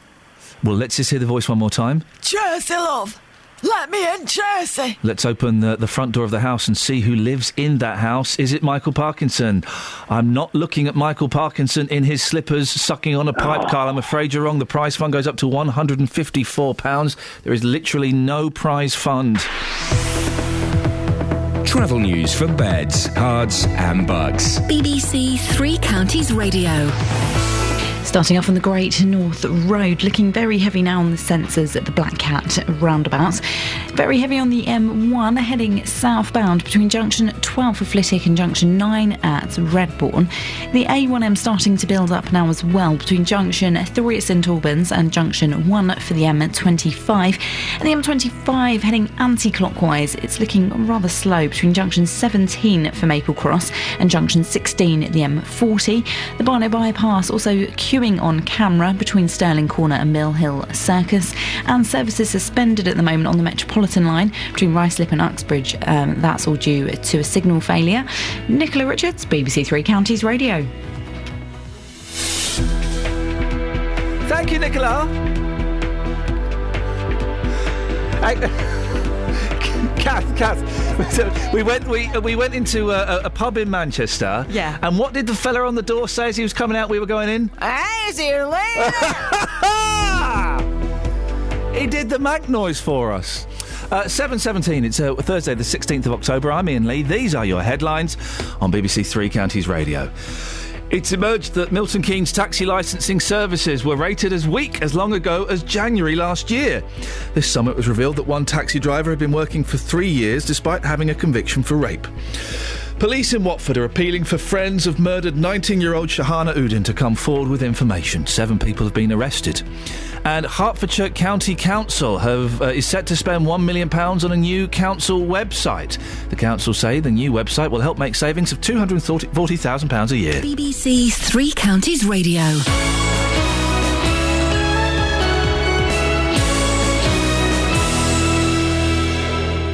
Every weekday morning, local opinions. Well, I think it's a very difficult uh, proposition. You really cannot l- allow your heart to rule your head. Local stories. I wanted to call my house Hardcore Mansions. They refused that on two separate occasions. I wasn't leaving the house through the fear as to what I would find when I came back. Local life. I bought a car within three months. It's rusty. They said that the deposit would be forthcoming. It wasn't. The JVS Show. Weekdays from 9 on BBC Three Counties Radio. So Steve's emailed in. I can never work out if Steve likes the show or hates the show because he often posts Probably a healthy dose of both. Well, I don't know. He emails and Facebooks th- uh, insults and complaints. Yeah. They're not insults, Iain. But then sometimes he says nice things. Anyway, uh, he's uh, emailed Carrot in- stick. Yeah, stop, stop shouting. That's why we have the volume switches. Well, here's an interesting thing. If I were to shout into the microphone, it wouldn't be any louder on your radio. It would still be pretty much the same level. It would just sound shoutier. Yes, that's because we have something called a limiter. Yeah, you see. So it wouldn't make any difference. But you do have a volume button, you're right. Yeah, and uh, or, or even a knob. Steve has got a knob, and I suspect that Steve should be uh, using that knob Using even even more than he's using it now, which must be quite a lot. Now, Hertfordshire County. Ca- you right, Kath? Kath? You right? You good? Good. All right. Nice one. Hertfordshire County Council is set to spend up to a million pounds on a new next generation website. This compares to a £30,000 bill for the previous upgrade back in 2010. Here's what people in Hertfordshire have been saying to our reporter Justin Dealey. Gary, how much do you think Hertfordshire County Council are spending on revamping slash doing up their website? A couple of grand? Keep going. Ten grand? Twenty? More? Well, who are they getting to do it? One million pounds. To do up a website? Well, that's a total waste of money. They could fix some pavements. They can uh, do some home care for elderly people, couldn't they? That is that is that is ridiculous. Good few thousand, I suppose. One million pounds. You're Joking. You're joking. You've seen the rubbish they're doing down there? That's terrible. Um, um, 10 grand probably, if it's a big enough website. One million? Never. Uh, that is extortionate. For anyone willing to pay that amount, because there, w- there would be people that would do it for a lot less. Ridiculous. What would you spend a million pounds on locally? Road repairs. It's that bad locally? Yeah, oh, yes, lo- uh, yes, potholes galore. Well, in a minute, we'll speak to Taryn Pearson from Herts County Council and, and find out why it's costing a million pounds. But before that, I'm joined by Councillor Robin Parker. A million pounds, Robin, sound like a, a good deal? Uh, it sounds like an awful lot of money, and of course, as with any amount of money, it depends what the council taxpayer is actually going to get for that money. But um, I'm fairly clear that if the county council has a million pounds of capital expenditure available, which it clearly has, then it would be better really spending that money on highways, by which I mean uh, roads, obviously, fixing the potholes, footways, which are also bad in many places, broken and missing road signs, and inadequate drainage. I get lots, dozens of complaints about these sort of things to me. I've only ever had one complaint to me about the website, and all the time I've been on the county council. And so it seems to me that uh, those are better priorities. You've obviously, you're obviously familiar with the website, Robin. What, what are your thoughts on the, the current one? I've, I've got it up now, hertsdirect.org. Yeah, um, well, it, it, it, it's it's not really fit for purpose. So it's I mean it's it's all right. Is So the best one need an say of upgrade. it.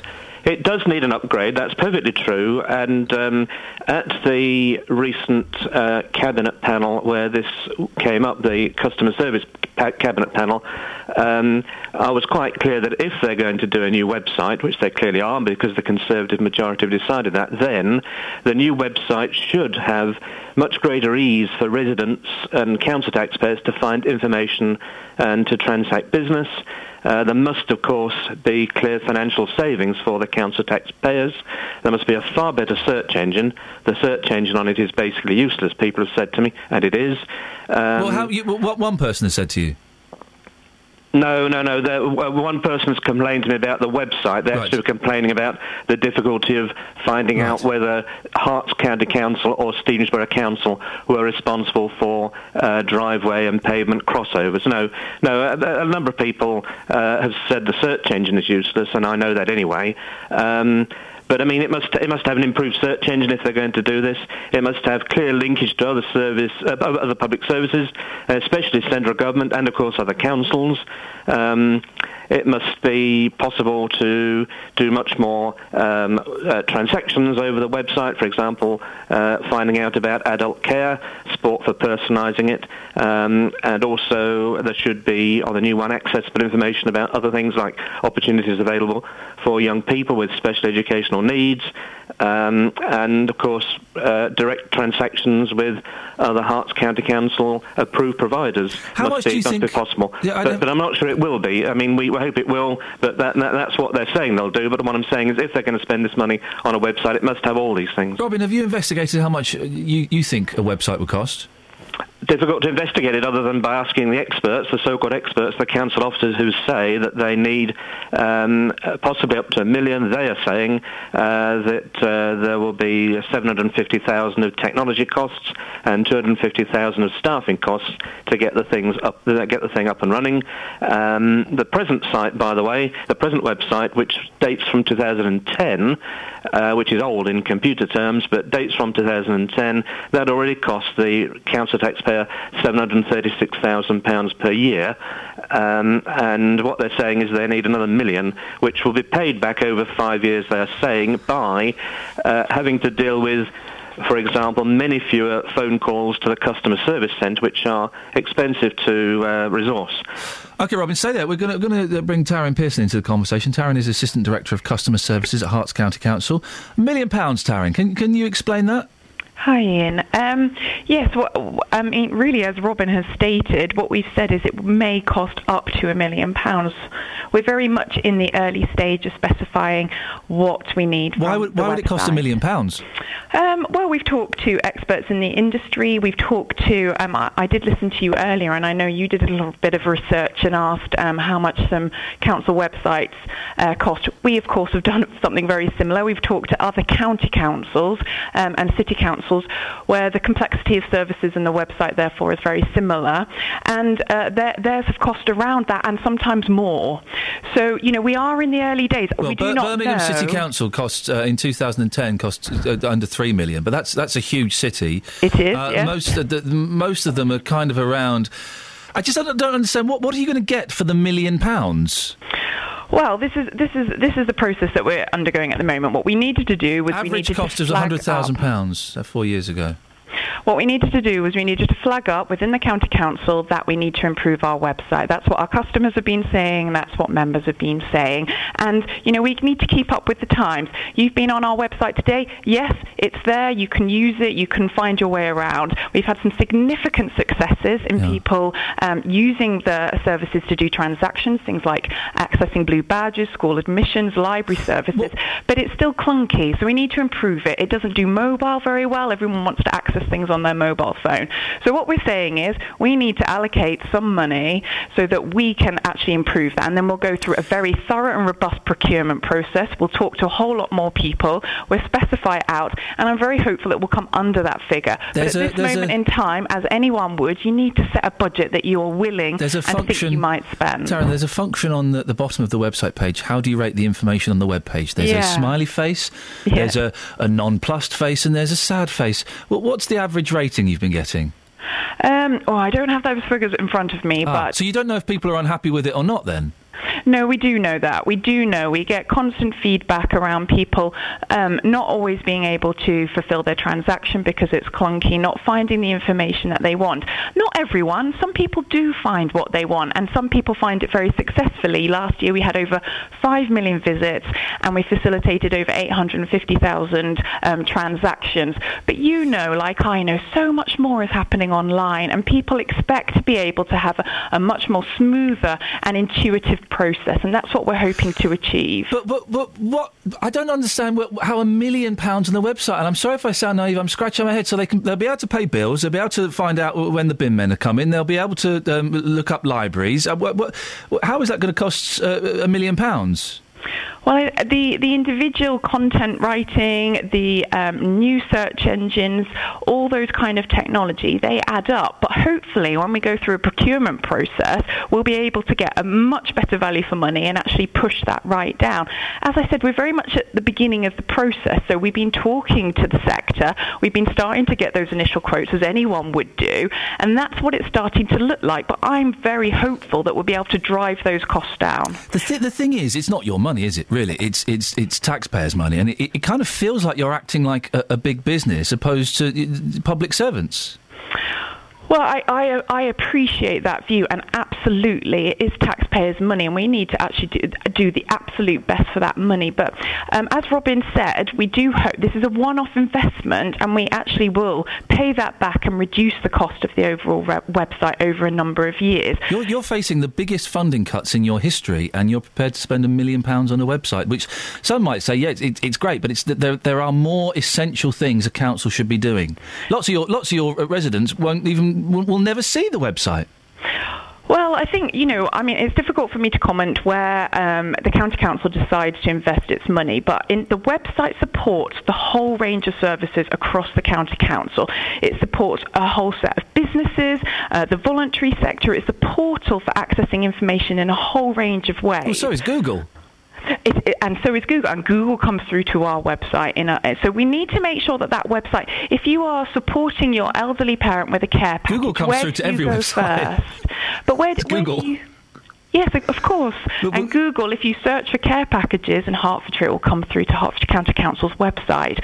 And so we need to make sure that carers and people are able to access that information effectively if they're thinking about where their uh, vulnerable parents are going to go, um, children as well, and parents. We need to make sure people expect. Where do you go first? You go on the website, or then you Well, make I a do, but uh, there are, there are a significant number of people who, who, who don't. Will people still? Because most people would like to speak to someone face to face, wouldn't they? Would, would, would- Uh, will people be losing their jobs because of this website?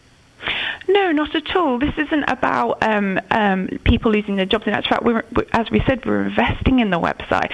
What this is about? Are you investing in people? um, a, a part, as Robin said, part of that one million is um, is staff investment as well. So, what, you know, as the website developed over the last few years, you know, what we started to do is we started to allocate resource from within departments to do that. What we've realised is that it is the main channel into the county council. That's where everyone tends to go. Whilst I do accept there are a proportion of people that still want to call, but over time, more and more people that will be the first place they go. And we need to resource it properly because we need to make sure that residents get the right information um, and they access the right advice and guidance first time and get the right uh, right answer. Uh, Robin, anything you'd like to say? Um, just that um, obviously Taryn's an officer and, and, and is giving the official officer point of view. I just wish to point out that uh, the Liberal Democrat group, of which I'm part, will not actually get a vote on these proposals because it's uh, obviously a cabinet decision, and the Conservative cabinet have decided to do it. Um, the other thing is, I want to, to say that a lot of, uh, or a number of uh, newspaper articles and members of the public have said, well, why do we need to spend a million pounds on a website when the county council is suggesting cutting bus services? And that parallel is not really valid because these, of course, are different, completely different types of expenditure. The website is capital expenditure, whereas the uh, subsidy to buses is revenue. And whilst I oppose the uh, suggested um, uh, cuts to bus services, uh, this is a completely different thing. We're not comparing like with like. Uh, Robin, thank you very much. Darren, just one final question. When, when do you think you, you say this is an allocated budget and you're hoping it will come in much cheaper? When do you think you'll have a final figure? Well, we're going through the process really um, at the end of this year, so we're talking to services and staff and customers to understand far more what they want. Then we hope to go through a procurement exercise really the back end of this year, early next year. So we should be knowing um, really um, late spring how much we think this is going to cost Maybe, finally. maybe we can speak to you in late spring then. Of Darren. course, Thank, thank you very much indeed. Thanks Thank for your time. That's Darren Pearson, Assistant Director of Customer Services, Herts County Council, and uh, the other voice you heard there was Councillor Robin Barker. Travel news for beds, cards, and Bucks. BBC Three Counties Radio. Starting off this morning on the A1M, it's looking very heavy at the moment on camera, heading southbound just around junction 8 for Stevenage. The M25 heading anti clockwise, very slow moving between junction 21 for the M1 and junction 20 Kings Langley. Also heavy anti clockwise on the M25 between junction 19 at Watford and junction 16 for the M40. In Boreham Wood, it is queuing on the Barnet bypass heading southbound between Stirling Corner and Mill Hill Circus, and services suspended at the moment on the Metropolitan line between Ruislip and Uxbridge. This is all due to a signal failure. Nicola Richards, BBC Three Counties Radio. Across beds, Herts, and Bucks. This is BBC Three Counties Radio. With the headlines, I'm Simon Oxley. It's emerged that Milton Keynes taxi licensing services was rated as weak as long ago as January last year.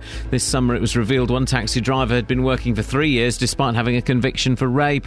Police in Watford are appealing for friends of murdered 19 year old Shahana Uddin to come forward with information. Seven people have been arrested. Hertfordshire County Council is set to spend £1 million on a new website. The council say the new website will help make savings of £240,000 a year. And local people would be given priority in buying new homes in their area, under plans being unveiled in Milton Keynes today by the Labour leader Ed Miliband. Three Counties Sports. BBC Three Counties Radio. Milton Keynes Dons midfielder Dele Alli played for England under 19s in their 4 2 win over Belgium in Luxembourg yesterday. He'll now return to the Dons squad after a week away ahead of Saturday's return to League One action away to Leyton Orient. Watford's chief executive Scott Duxbury meets with supporters at Vicarage Road this evening. The question and answer session comes as the club's fourth head coach this season is preparing for his first game in charge on Saturday. The former president of the Ferrari Formula One team, Luca di Montezemolo, says says Fernando Alonso will leave at the end of the season. Sebastian Vettel is leaving the Milton Keynes Red Bull team to replace him. More from James Allen. Fernando Alonso's departure from Ferrari comes after five seasons without a championship. Outgoing chairman Luca Montezemolo said the divorce is because Alonso's at an age where he cannot wait to win again. The Spaniard is 33 and Ferrari face a long road back to glory.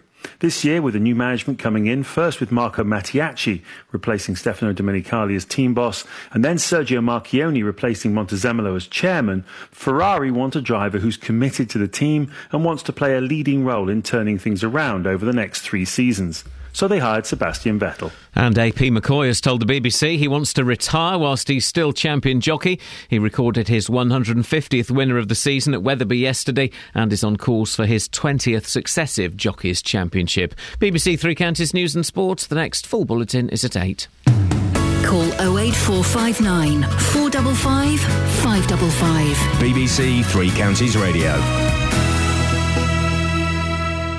Morning, this is Iain Lee, BBC Three Counties Radio, 08459 455 555. We've not talked about uh, the Finnegans and the Madeleys, the Finnegan Madeleys, the Finnegaleys, the Madigans, um, and uh, the, uh, the the story, the rape story continues. But but but Catherine spotted a story uh, uh, earlier on today, and we didn't get time to do it in the newspapers about John Grisham. He's the he's like he writes um, books. Yeah, he sure can write. He's a great writer. What kind of books? He writes like is he like spy books or army books? Yeah, legal thrillers. I would say. He's guilty. Objection. Overruled. Sustained. 25 years. You can't handle the truth. I can. I can handle it. What is it? It depends what it well, is. you might not be able to handle this this truth from Good Grisham. one. Well done. Uh, you learnt something at that course yesterday. Far too many. Was it a course? yeah. I thought it was a. It was a course by stealth. There's a lot of that going on. Far too many men are being jailed for viewing child pornography. This is according to the best-selling novelist John Grisham. Just read that sentence again. Far too many men are being jailed for viewing child pornography. Now, he has an interesting um, defence of some people Yeah. who view child pornography. He reckons that you can just happen across it. He says uh, the he's 59 years old. I don't know whether that makes a difference. Oh. Doesn't to me. Not. He said a lot of guys my age being locked up when they had done no more than had too much to drink and visited an illegal website. I, I, I don't. fingers. I don't think you stumble across child pornography. It's. Um, uh, it, I would imagine. You've, you've really got to look quite hard for it, high and low, d- to find it. And at least type in the word child and pornography. The other thing is, it's not the sort of thing you dabble in, is it? No. I could. Uh, listen, uh, we've all been a bit tipsy, lads, and we've all, you know, the wife's been away for the weekend. We've had the laptop out. Oh, I'll have a little. Uh, oh, blimey, look at that. But you don't. You, you, you, to, to then for that to then straight into child That, pornography. that, that's veering off in a completely different direction, isn't it? Yeah. He's been attacking the American judicial system in an interview with the Daily Telegraph, saying that judges had gone crazy over the past 30 years, locking up far too many people from white collar criminals uh, to businesswoman Martha Stewart. This is not in relation to child porn. He No. just thinks that they're locking people up willy nilly. Uh, we have prisons now filled with guys my age, 60 year old white men in prison who've never harmed anybody and would never touch a child, but they've gone online one night and started surfing around, probably had too much to drink or whatever, and pushed the wrong buttons, went too far, and got into child porn. I'm laughing because that's, that's- a leap, isn't it? To me, and maybe you disagree, uh, dear listener. To me, that sounds like a ridiculous. Do you read that last sentence again? that's it. That's an incredible sentence. I hadn't heard that. Okay. We have prisons now filled with guys my age, 60 year old white men in prison who've never harmed anybody, would never touch a child, but they got online one night, started surfing around, probably had too much to drink or whatever, and pushed the wrong buttons, went too far, and got into child porn. Okay. Well, here's a question. I've Listen, got- I bought stuff online, you know, but I've never got into. What, when you're drunk? Yeah. We've all done the drunk um, Amazon and eBay. The Amazon should not accept orders after a certain time Here's on a, a- Saturday night. Here's a question. And then I've already found a flaw in this question. Should you be sent to prison if you, you, you get caught looking at child pornography online? Yeah. Pete Townshend. Boom, I hit it straight back at you. Pete Townshend. Where's the book? Yeah, well, he, he did. Well, he did bring the book out eventually. Well, then we Pete, had the book. Pete Townshend, several years after, Pete Townshend, rock guitarist of the Who, uh, got caught looking at child pornography. Uh, uh, he claimed, and I kind of, I can kind of buy into this. He claimed it was research for his book, as he believes as a child things happened. That he can't remember, and he want you know, and if you Right. listen to Tommy and stuff like that, it's all about child abuse and stuff. Uh, and he was trying to reach some inner thing that Okay, he locked away. But that, and I'm going to use pretend quote marks, which I hate, but that fuss needed to happen. It's a it needs to be a deterrent because looking at these things is fueling a wicked, wicked industry, and calling it child porn is wrong. It's child abuse. and also saying they've done nothing wrong. Well, they are they are creating fueling. a demand. Have you seen the, the, the, the Pete Townshend was filmed? He was filming a documentary as he got um, taken away by the police and questioned by the police. Have you seen the film No, that? Oh, it's. I mean, it really is. Pete Townshend, is it? who I've met is a very tall, powerful man. He can't look the copper in the eye. He's looking down, and it's, it's all. What's your name? Uh, uh, Peter Peter Townshend. He's, it's, a, it's an incredible thing to say. Uh, but but is that thing. Should every, uh, my initial reaction is yeah. If you look at child pornography, you should be sent to prison.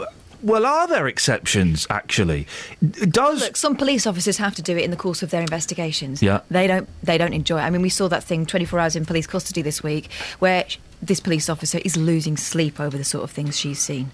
Oh yes, you, you, you, wouldn't want to be on that squad. I, I imagine the turnover rate of those people that have to watch those videos. I imagine it's it's a pretty high turnover rate. You couldn't stomach that uh, uh, too long. I think they get really good counselling as well, don't they? They they have access to kind of top counsellors and hope so, yeah. psychologists who can kind of bring them down. You know, this idea that it's just looking at pictures. No, behind those pictures is a real person whose life is being ruined.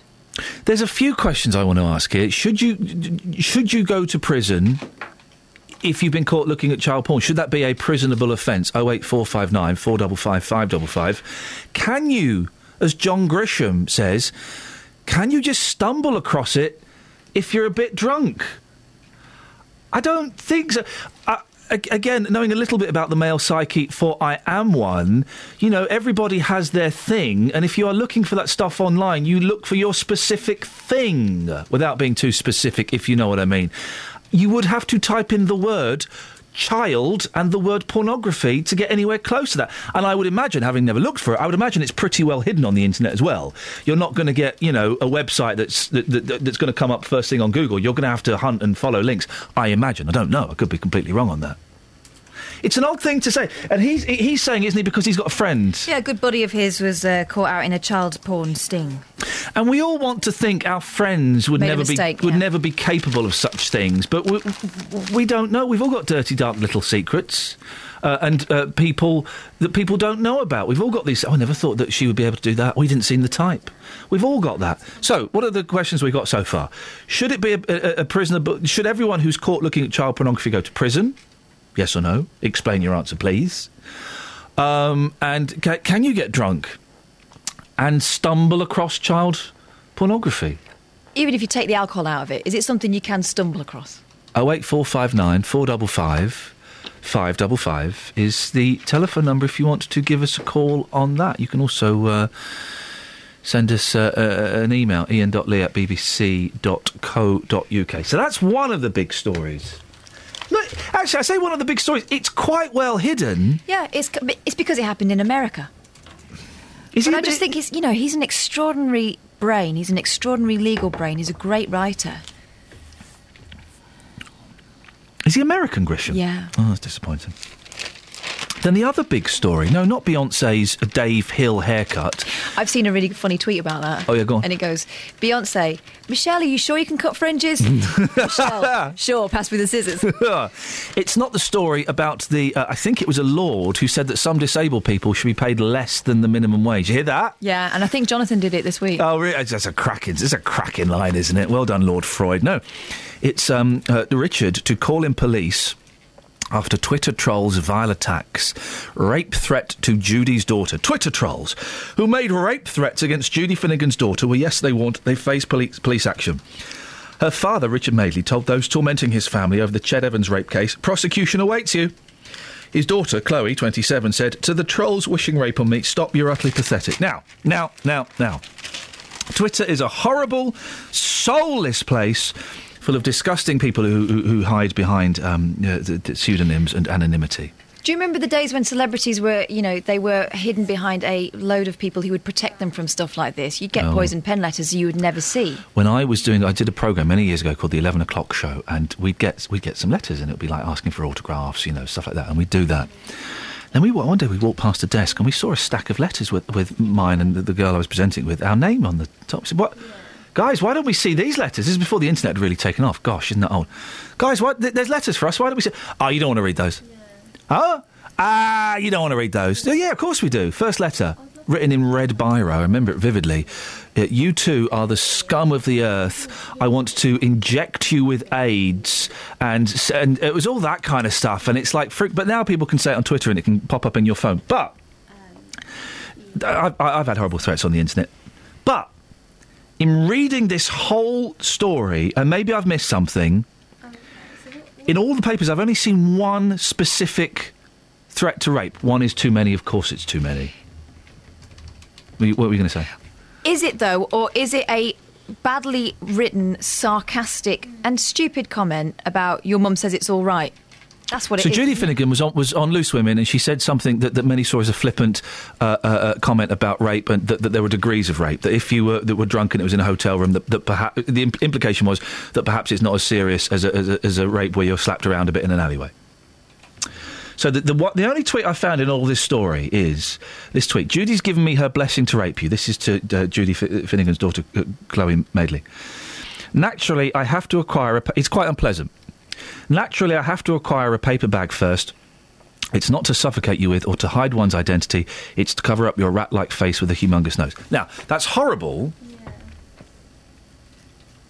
I don't think it's a front page story, and it's on the front page of a lot of the papers. The Mail, the Ex- uh, no, not the yeah, it's mentioned on the front of the Express and the Sun. I don't think it's a front page story. The cynic in me thinks, "Oh, well done, Richard. You've spun this story around um, to uh, you know to help Judy." It's horrible. I'm not condoning it in the slightest. Let me ask the question: Is it an overreaction? Is is this the front page story? Is is the fury of the Madeleys? Is it an overreaction? Should celebrities accept that they're going to get people saying horrible things that they're not used to hearing if they open the door? I mean, it's like giving everyone your um, email address being Yeah. on Twitter if you're manning your own account. Bearing in mind, I have had people who, who have threatened all kinds of nastiness to me and my children in the past. It's very upsetting. I went through a spate of uh, emails when I used to present a program on this on this radio station from someone who was making stuff up about me, saying Mm. that they'd seen me uh, doing various things in public that I would never do, suggesting I'd had an abortion, suggesting that I had an alcohol problem. Well. You know, and this was coming through on the public email that my colleagues could see, and it, the way he was talking, I'm assuming it was a he, it might have been a woman, was as if he'd see, you know, he knew he had insider information. You know, that completely unsettled you as a person. But then they've got your email address, you know. There's two, so two really meaty stories. I think if you want to have your say, oh eight four five nine four double five five double five is the telephone number. Uh, i- i- is this a slight overreaction by the Madeleys? And John Grisham says, yeah, you can get a little bit tipsy, and you can stumble on some child pornography. Oh eight four five nine four double five five double five. Travel news for beds, cards, and Bucks. BBC Three Counties Radio. Starting off on the M1, rather slow moving heading southbound between junction 12 for Flitwick and junction 9 at Redbourn. In Luton, it's looking very slow at the moment on the sensors on Airport Way between Vauxhall Way and junction 10A at the M1, just around the Kidneywood roundabout. The A41 in Hemel Hempstead also rather heavy between the Hemel Hempstead turnoff and junction 20 for the M25. The M25 itself is looking very slow moving between junction 19 at Watford and junction 16 for the M40. Nicola Richards, BBC Three Counties Radio. Thank you very much. 7.47, it is Thursday the 16th of October. I'm Iain Lee. These are your headlines on BBC Three Counties Radio. It's emerged that Milton Keynes taxi licensing services were rated as weak as long ago as January last year.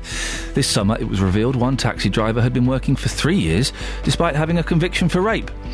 Police in Watford are appealing for friends of murdered 19 year old Shahana Uddin to come forward with information. Seven people have been arrested. And Hertfordshire County Council is defending a decision to spend £1 million on a new website. This compares to a £30,000 bill for the previous upgrade in 2010. Here's the weather with Georgina. Beds, Herts, and bucks weather. BBC Three Counties Radio. It's waking up to a fairly bright start, but uh, still some low cloud around elsewhere. And we have got a band of showery rain that's pushing northeastwards, but uh, we should just see some bits and pieces of that really over the next couple of hours.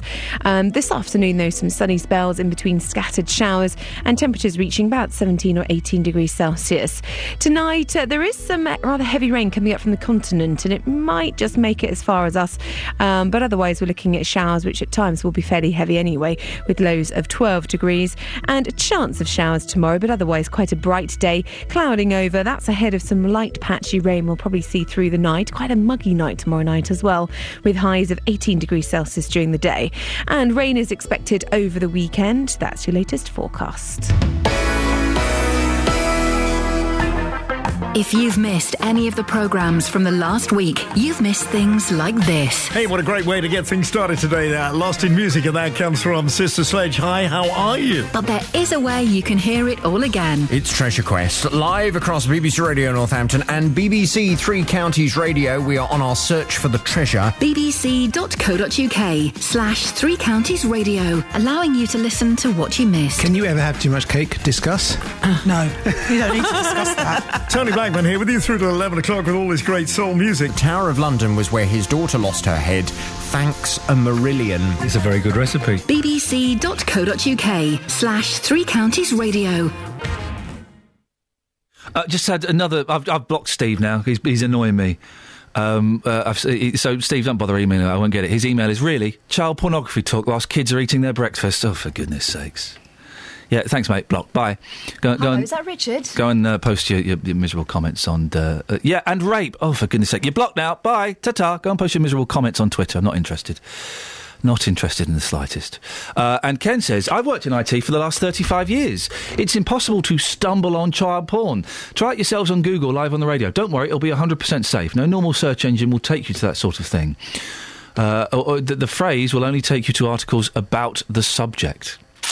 Uh, thank you very much uh, for that. Yeah, it's tough, isn't it? Sometimes you've got to talk about uncomfortable things on the programme, and sometimes that's what we have to deal with. And, you know, I- I'll be honest, if you don't like it, well, then this probably isn't the show for you. We get criticised if we're too flippant, we get criticised if we're too serious. What do you want? Talk about a lo- local tractor show, and uh, they're, having a, they're having a cake festival at the village hall. Is that what you want, Steve? Because that ain't going to happen, I'm afraid. But maybe if we don't talk about it, it'll start happening. Yeah, and maybe if we don't talk about um, uh, child pornography and um, um, rape, then uh, it will go away. It's in the news, mate. It's front page of a lot of the papers. Well, well anyway, he's blocked now, so he can go and have a little rant on, on Facebook as he often does. Oh eight four five nine four double five five double five is the telephone number if you want to give us a call, or you can give us a call, Steve. You know. A coroner has ruled that a woman died as the result of clinical failings at the Luton and Dunstable Hospital.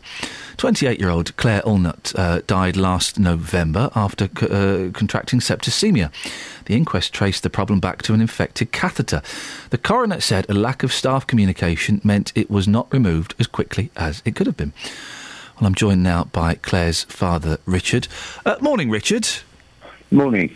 What was Claire like? Um, Claire was a young lady who was um, had some difficulties, but was very resourceful. Usually uh, very bubbly, friendly. Um, got on well with everybody. Um, yeah, somebody who was liked by most people, I think. She had a tricky medical history, didn't she?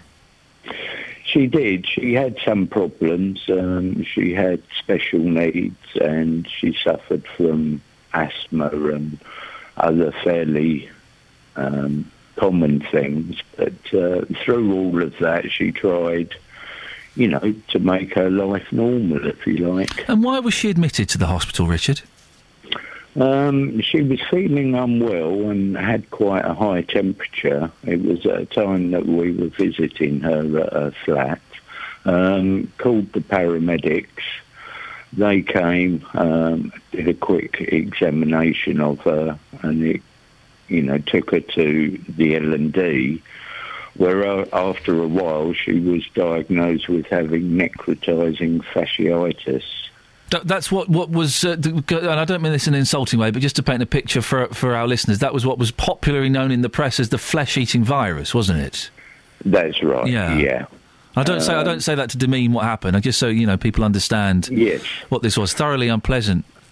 Yes, I mean it. Um, we were told after the first operation that she had that chances of survival were quite slim, um, but the surgeons did do an extremely good job and managed to cut away most of the infection And uh, Claire spent a couple of weeks in ITU where she was very well treated, um, but was then released onto a ward um, on the road to recovery.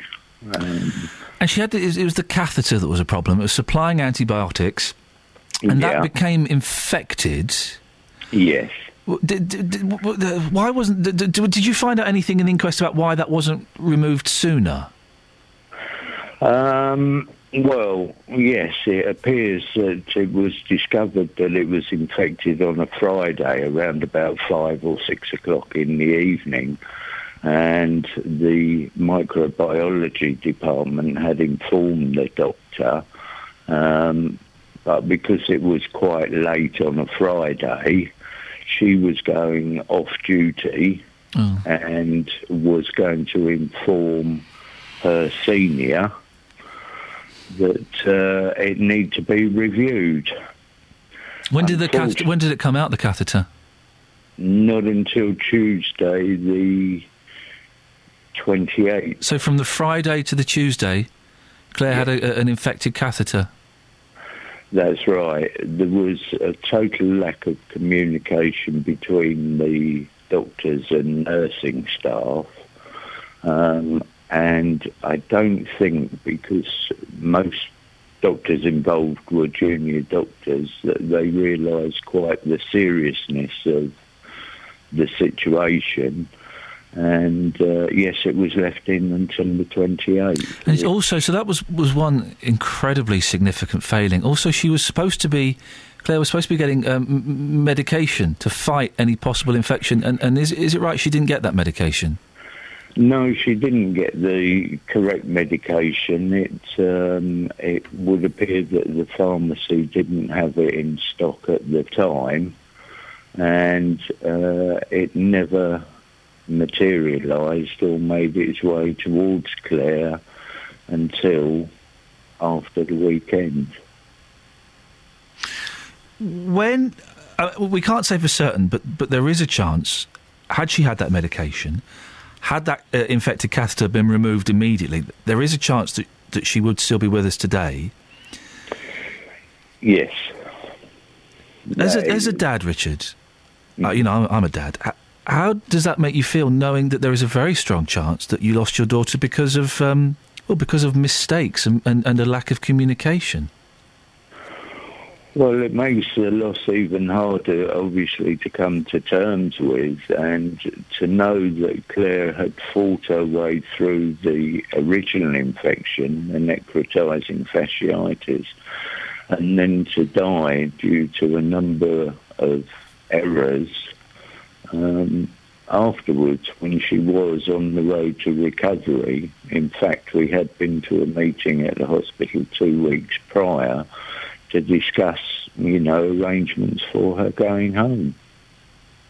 How are you and your family bearing up? Um, I think we're slightly relieved now to know that the full truth has come out at the coroner's inquest yesterday.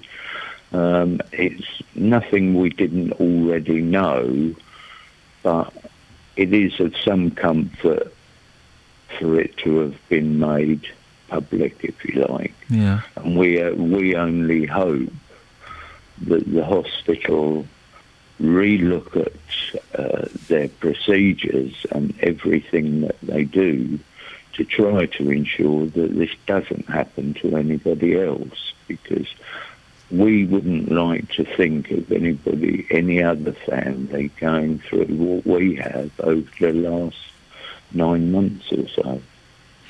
Richard, Claire will be proud of you. I really appreciate you telling your story this morning. No problem. Thank you. Thank you very much. Oh dear. Oh eight four five nine four double five is the. Hang on, I've missed something off there, didn't I? Oh eight four five nine four double five five double five. That's it. There were three more numbers uh, I missed off there. If you want to give us a call, you can also text us eight one three double three. Start your text 3CR, and if you want to have a whinge and I've blocked you on email, you can go to facebook.com forward slash BBC 3CR. It's coming up to 8 o'clock. Let's get the travel news now. Travel news for beds, cards, and Bucks. BBC Three Counties Radio. Starting off in Luton, it is looking very slow on the sensors at the moment on Airport Way, between Vauxhall Way and junction 10A for the M1, just around the Kidneywood roundabout. The A1M also rather heavy moving between junction 3 at St Albans and junction 1 for the M25. The M25 itself is queuing at the moment, heading anti clockwise between junction 21 for the M1 and junction 20 at Kings Langley. Also on, in Hemel Hempstead, looking quite slow on the sensors on the A414 at the moment, um, just around junction 20 for the M25. The M40 is looking heavy on camera from the Denham roundabout to the M25, and service is at the moment suspended between Harrow on the Hill and Uxbridge on the Metropolitan line. It's all due to a signal failure. Nicola Richards, BBC Three Counties Radio. Thank you, Nicola. Okay, so it's one of those shows where we're kind of shifting things around. John Grisham has said that Hey, listen, guys, sometimes you, are a bit lonely, you get a bit drunk, and you stumble across child pornography, and you shouldn't go to prison for that. Is he right? Local and vocal across beds, Herts, and bucks. This is BBC Three Counties Radio.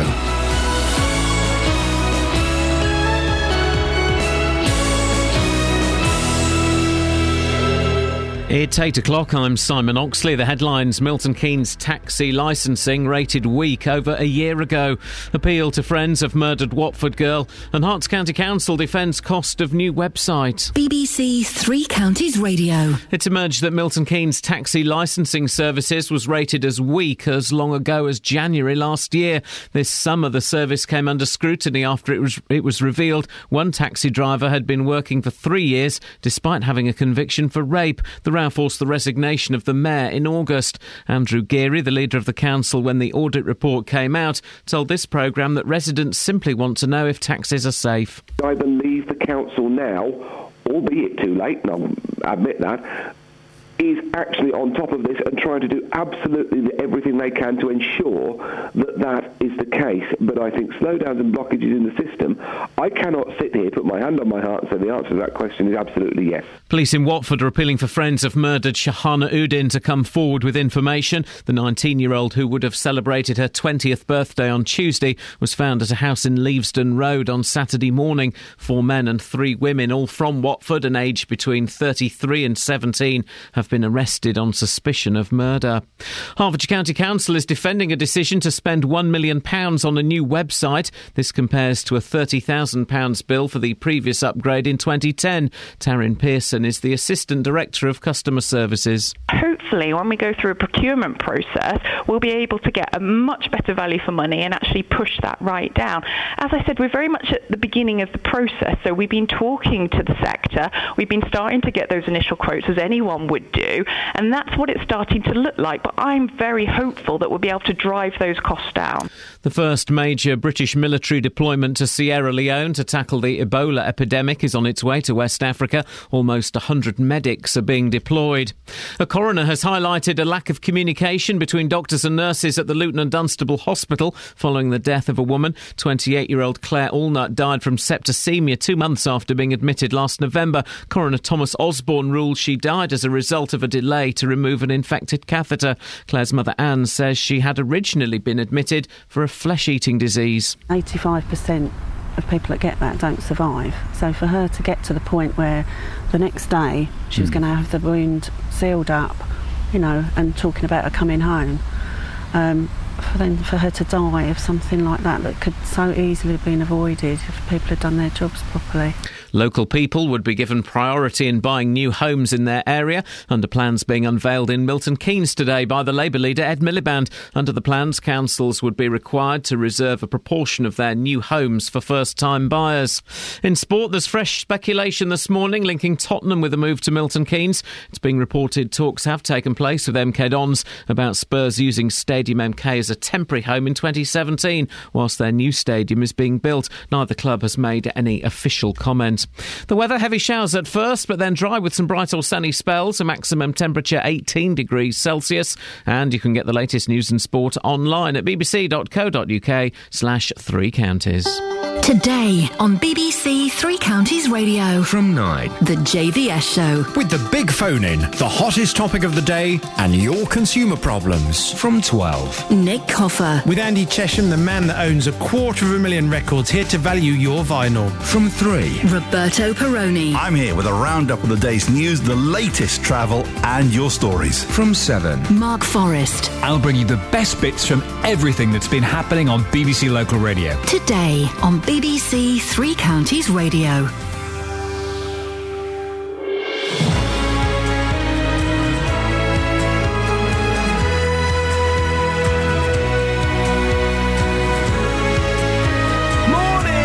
This is Iain Lee, BBC Three Counties Radio. Boy, oh boy, it's a busy show. We'll have more on the uh, Milton Keynes taxi driver story that uh, has been going on and on and on. There's more to it.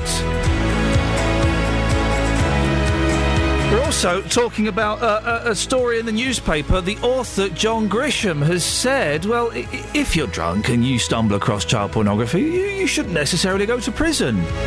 Is he right? 08459 455 555. Across beds, Herts, and bucks. This is BBC Three Counties Radio. Like Kath spotted this. It sounds like an incredible story. Just give us a little bit of this again. So John Grisham, he's a, he's a, he writes like spy thriller novels. No, legal, lawyer. thr- legal thrillers. Legal so The. Firm, A Time to Kill, those have been made into films. Okay. John Grisham um, was speaking to the Daily Telegraph, and he said that judges have gone crazy locking up all sorts of people that didn't deserve to be in prison. He sort of cites Martha Stewart, uh, you know, the American cookery writer Yeah. and broadcaster, uh, going to prison for financial improprieties and all sorts of things. Think people who shouldn't be behind bars. Um, but then he starts to pinpoint a certain sector uh, of that prison population. He says we have prisons now filled with guys my age, 60-year-old white men in prison who've never harmed anybody and would never touch a child, but they've got online one night and started surfing around, probably had too much to drink or whatever, and pushed the wrong buttons, went too far, and got into child porn. That seems that, that seems an incredible statement to me. I, I, I'm I'm I'm shocked Listen, by I that. use the internet a lot. I've never stumbled across anything like that. Oh eight four five nine four double five five double five. Is it? We've had an IT technician get in touch. Actually, it's, it's really difficult. You, you can't stumble across that. And if you were to Google child porn, it would just take you to news stories about that. You have to know what you're looking for and where to look. Is it possible to stumble across it? And also, I, I think more pertinent is is should you go to prison if you've been found looking at child pornography? Some people would think it's only pictures. Some people who don't think beyond that, the fact that actually those are pictures of someone being abused and someone's life being ruined. Well, Anne uh, heard us talking about this and, and called in. Morning, Anne. Morning. What would you like to say? Well, um, I um, one of the things that you said earlier was that the person was saying something happened to him, so he was trying to. He, he was looking at it to remember, open up some sort of rem- memory or This, something. this, yeah. Let, let, let me just, for those who missed it, this was um, you know, Pete Townshend, the guitarist from uh, the Who, famously was arrested. I don't know, maybe ten years ago. I may have, I'm not quite sure. Uh, for looking at child pornography, uh, uh, the evidence seemed to support it was it was the, the only time he'd done it, and he claimed he was doing it because he felt that he'd been abused as a child, but he wasn't sure what had happened, and he was hoping that these images might unlock something. I think I've got that that right. Yeah. Well, one, it always stays with you. Um, two, um, when all that news come out about certain people in the media, um, certain names got mentioned, which really, really um, gave me a hard time. And um, when I was 21, um, I was in my flat and I got um, somebody done something, but I was like nervous with people anyway because when I was eight, I was put in a children's home due to my parents having a violent relationship. Um, so when my mum left my dad, we ended up going in the care homes. Um, I was abused in the care homes and come out a completely different child from what I went into. Come out nervous, closed, everything. And then um, when I had my daughter, and the the other thing happened, and I had to have an abortion and that, and I hyperventilated every time I saw the person. Sorry, every Um, time. Sorry, every time you saw the person who had abused you. Um, the one when I was 21. Okay, so the twenty-one was it was was a was a different in, incident that, that happened. Yeah, yeah. And, was, was, and sorry, Anne. If uh, uh, just I want to get get this this kind of straight. If uh, was the person who abused you when you were twenty-one was, was was that the father of the child that you aborted? Yeah. Okay.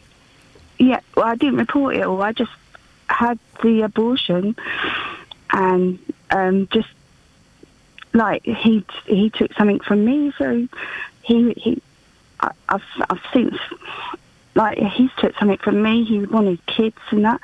When I got rid of it, it was my way of coping with taking something back. But he never ever knew that I had that abortion. Only his sister and that did, but.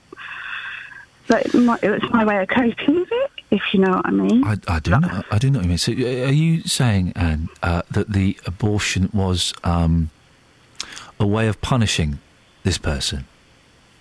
No, well, he never knew about it. So, Right. as my as my counsellor said, well, he never knew about it. So, but psychologically, in my head, it's like, well, haha. I mean, I was ill. I couldn't have it anyway, and I didn't want to have an alien inside me either, because that's the way I was looking at it as well. But um, what I'm saying is, when the things that happened when I was a kid isn't making me go and look at certain images, and two, to actually look at certain things, wouldn't you need a credit card and that to pay to see these things? I don't know. I'm, I, I, having never had the slightest interest in looking at it, I don't know. I, I am No. guess. I am guessing that, that there are many websites where you do need to pay. I'm also kind of guessing uh, that there are perhaps some places where you can access that stuff for free. I would imagine. I would imagine. Yeah. I don't, I don't think you'd get it free, otherwise it wouldn't be on the. I think it, they'd be making money out of it, wouldn't they, by credit cards? So a and that. significant number would. I, I would also suspect there are some people who are warped enough that would just want to share that stuff freely. I don't know. There are, there are people listening who might be able to, to fill us in. When you hear John Grisham, uh, who is the, the, the American author, who says that, you know, if a guy's a bit lonely and, and if he gets a little bit drunk on a Friday night and he happens to look at child pornography, he shouldn't go to prison. Then why does it have to be child? Why not adult? you know, and it it like I I would never ever think about doing that with a kid, and I would be horrified to find if I had a partner doing that. I've also like I've also had this thing about kids that my because I had kids myself. That if they ever felt uncomfortable around an adult or something, there must be a child will have an insight, uh, like like an animal would. Um, I'm not comparing a child to an animal, but a, a dog and that won't go to certain people because they get vibes, and like children get that from adults. So it's either kids don't like an adult for one reason or another, and I've always took it into consideration, being a single mother that I was. If ever I met someone and my kids didn't like them, then there's that's my safety net. That oh, well, there's no point going near that person because the kids don't like them. Where you find a lot of single mothers out there meet guys off the net and they don't care about the children's feelings or the happiness of the family home as long as they've got a partner. And do, do, you, do you think that uh, if if people um, are caught looking at child pornography online, do you think that it should be an instant prison sentence? I think there should be some something put in there because it's it is triggering off something. You know, it it will just tr- it, you know things grow inside you, don't they? So like if you're looking at something and then you it starts going past boundaries, past boundaries, and past boundaries. You know. And how you? I mean- uh, and can I ask, how old are you now? I'm 46. Okay, because I and so, so the, the the thing at the care, at the care home happened 38 years ago. Yeah, when I was eight. Yeah. I can still hear that you you sound. I make up from what I'm hearing. Maybe you're just nervous to be on the radio. I don't know. You sound. No. You still sound very. Um, um, I don't know what the word is. Uh, uh, upset. Uh, um, you, you still sound sound very affected by it. Well, what affects me the most is that when I was 20, 23, 24, 25, they tried, the, the, area that I was living when I went to some family centre because I was hyperventilating and things. I went to family centres for support. When they talked about child, when you're a child, child discipline and things like that, when I started to talk about certain things of the home, all of a sudden I had court cases and two and a half years I was in court. The kids were on a 28 day care order, interim care order, where they have to keep going back to the courts. I had Why, psychology why were you in court, Anne? because they were saying these are the these are the grounds, right? They said my dad was an alcoholic, so I would become an alcoholic. I don't drink. I can't handle drink. You know, my I'm dyslexic myself, so I haven't got the emotional ability to teach my kids English. That's an emotional neglect, and likely, and this is a bit that has affected me all my life, likely sexual abuse because it happened to me. I would then might do it to my kids, or I couldn't keep my kids safe. And um, I've had I've got four kids. Two of them were on a, a care order until they're 21, and two haven't. The two that haven't haven't got any problems. The two that were not in social services care and on care orders both been to prison, and um, one of them's got schizophrenia, and yeah, it's been hard. No, it's It really sounds like hard. it's been tough. And listen, I, I I really appreciate you um, uh, being brave enough to give us a call this morning. Yeah. Thanks very much for your time. Okay. Thank you. Thank you. Thank you, Anne. Oh eight four five nine four double five five double five. This job never s- fails to amaze me. Prompted by uh, the statement from John Grisham uh, that if you if, uh, you've had a few beers and you stumble across some child pornography, you shouldn't um, necessarily go to prison for that. Well, your thoughts, please. Should you go to prison if you look at child pornography, or or, or are there? Can there be extenuating circum- circumstances? Can there be a reason you'd look at that stuff and it not be for a sexual kick? Oh eight four five nine four double five five double five. Travel news for beds, cards, and bugs. BBC Three Counties Radio.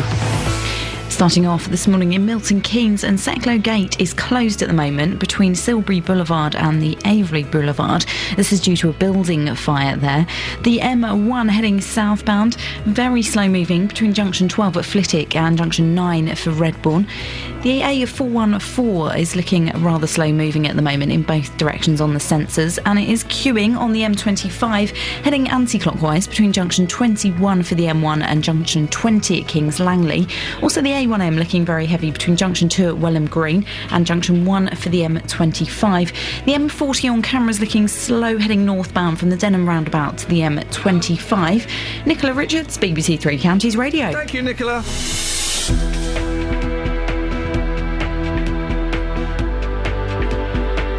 Eight seventeen. It is Thursday, the sixteenth of October. I'm Iain Lee. These are your headlines on BBC Three Counties Radio. It's emerged that Milton Keynes' taxi licensing services was rated as weak as long ago as January last year. This summer, it was revealed one taxi driver had been working for three years despite having a conviction for rape. Police in Watford are appealing for friends of murdered 19 year old Shahana Uddin to come forward with information. Seven people have been arrested. And Hertfordshire County Council is defending a decision to spend £1 million on a new website. This compares to a £30,000 bill for the previous upgrades in 2010. BBC Three Counties Radio.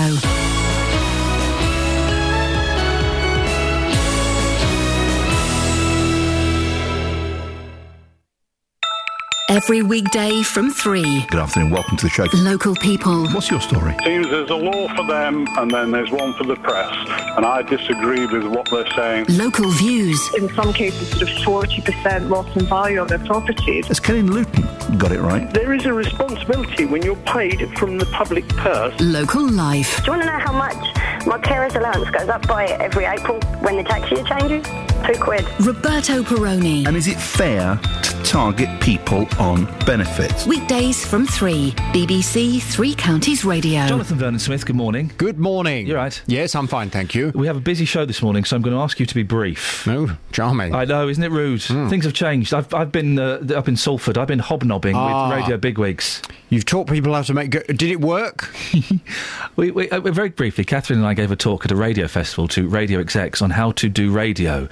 And we saw all the people there. It's like big people there. The head of radio stations, Fi Glover and Jane Garvey were presenting it. And we bumped into Fi Glover and Jane Garvey, who I'm a big fan of, big fan. And uh, they said, uh, Why did you call it How to Do Radio? I said, um, I don't know. It seemed like a really funny idea at the time, and now it doesn't seem so funny at all. And also, like, we got told off because um, you, there were screens all around the place, and you could tweet, and if you put the hashtag in, it would appear on the screen. So I was just tweeting nonsense about my legs hurting and stuff. Hashtag Radfest14, and it would appear on the screen. And, and uh, Fi Glover told me off for that as well. Oh dear. So it went well. Yeah, I think I think we'll be. Kath, I think we're going to be here for a long time. I think we're here for a long time. Oh. Anyway, what's coming up on your show Coming, today? coming up this morning on the Big Phone In, Yes. what was your reaction to Lord Freud's comments on disabled workers? Oh, yeah. The Labour leader Ed Miliband has called for Conservative Welfare Minister Lord Freud to resign after he suggested some disabled people could work for £2 per hour. Lord Freud was recorded making these comments at a fringe event at the Conservative Party conference. A number of charities have criticised the suggestion that some disabled people aren't worth as much to businesses as the able bodied. Yeah. However, right wing think tank, the Adam Smith Institute, has defended Lord Freud, arguing that some disabled people are not able to find paid work. So, paying them a small wage to top up their benefits may be a positive way to involve them in businesses. Well, from nine this morning, I'd like your views on this. What was your reaction to Lord Freud's comments on disabled workers? Was he totally out of order? Or was there any truth in what he was saying? 08459 455 555. I'd love your call, your reaction at nine. The interesting word there is could. It's could, not should. I'm glad you got you, you, you said that because there'll be people saying, "Oh, this fella's that disa- said that disabled people should work for." T-. Well, he's not said should. He said they could, and it was a think tank. I mean, I think it's a ridiculous idea, but it's a think tank, and think tanks are supposed to have ridiculous ideas, then get rid of the ridiculous ones, and, and that's what they're supposed to do. Well, we will debate this from nine, and I will look forward very much to your reaction uh, to Lord Freud's comments on disabled workers on 08459 455 555. On FM, AM, online, and digital radio. This is Iain Lee. On BBC Three Counties Radio. Lots of comments. Come, we'll get. We'll, we'll go to Kath in a bit about the text. So lots of comments coming in about John Grisham, the author, saying that uh, you shouldn't necessarily go to prison if you've been looking at child pornography and he's, he, a friend of his was was just drunk and was looking at it. He stumbled across it. You can text eight one three double three. Start your text three CR, or you can give me a call oh eight four five nine four double five five double five. We'll get to that in a little bit. Before that, the row over the sort of people being granted taxi licences in Milton Keynes just will not go away. Barely a month after we at uh, BBC Three Counties Radio found out a violent serial rapist has been passed fit to take fares. We can reveal that in January last year, MK's taxi licensing service was rated weak, with 81 CRB checks on drivers overdue. It took the council almost 20 months to resolve issues raised in the report. Well, Councillor Rick Brackenbury was the chairman of the audit committee when the report was discussed. Joins me now. Morning, Rick. Morning, Ian. Did you remember this report being discussed? Um, I do, yes. Um, we were, it first came out in January 2013, and it said that the um, uh, the controls and risk management in the taxi licensing service was weak. Uh, it's carried out by the council's internal audit team, and it was highlighted to us as a weak report. But it was really this year um, when it really came to our attention because it's not unusual for an internal audit service to find issues. That, that's what it's doing. It's doing its job. But what it found was that it um, uh, follow up and actually going back to see whether the recommendations had been implemented, there were serious recommendations that, that hadn't been done, and that's when the alarm bells started ringing. The service was unable to support proactive assurance vehicles, drivers, and operators appropriately licensed. The d- current database not fit for purpose. 42 medicals overdue. Um, Taxi Live showed that 81 CRB and 61 medical certificates were overdue. 168 MOT, 182 insurances were out of date. Taxi Live showed driver licenses expiry dates are incorrect, and that driver. Uh, it- it's not. It, it's it's terrible, isn't it? It's awful. It, it's damning reading. There's two serious issues. There's issues over um, over vehicles. Um, you have the uh, of the vehicles that uh, the police pulled over for uh, stops. Thames Valley Police doing various operations. You had about half of them referred for testing and 80% of them referred for testing. You've got to do tests as a taxi driver every um, four or six months to prove the vehicle's roadworthy, and there were huge failure rates. And you've also got issues, just as you've highlighted, over CRBs, over medical certificates for drivers. And because actually a lot of the information was um, got at the application, but it wasn't put on the system, and the system wasn't being used um, correctly to for enforcement, we actually just had no controls over making sure that everything was up to date. Th- th- This kind of suggests, doesn't it, Rick, that, that there were systematic problems within the whole taxi licensing department.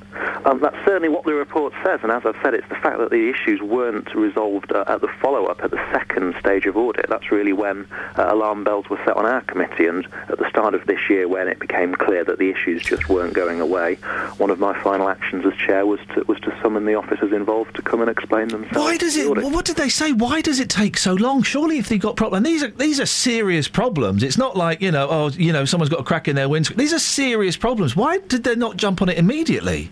Um, that would have to be a matter for the administration at the time. The council was run by the Conservatives, and um, you're right. I think there's real questions over both the management and the political oversight on this. We spoke to Andrew Geary earlier on. He was surprised that the audit committee never raised the issue with uh, with the cabinet. Um, Would that be normal procedure? Um, as, as I've said, we we first became alarmed that the issues hadn't been resolved at follow-up earlier this year, and we actually um, demanded that the officers came to uh, came to report to our committee. Had it become clear that they they were simply unable, either through resource or through lack of will, to deal with the serious issues, then I'm sure we would have made a cabinet referral, and we were very much on track for that. There's, I think there's. Am I right? There's uh, maybe you don't know. There's still one point outstanding. Uh, uh, uh, um, is it the CRB one? I can't quite remember. Um, yeah, there is. Um, a, part of the issues is that there's been a, new database system, although any system's only as good as the data you put into it.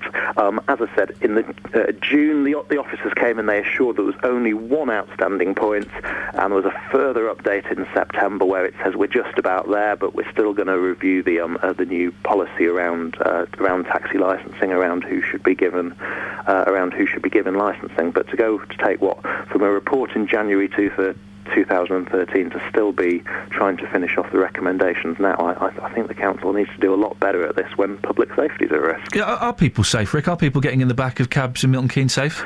Um, as I said, there are two issues. Um, the, the issues that the audit have reported are over the maintenance of vehicles, where there were serious concerns, and also over the um, uh, the maintenance of driver records.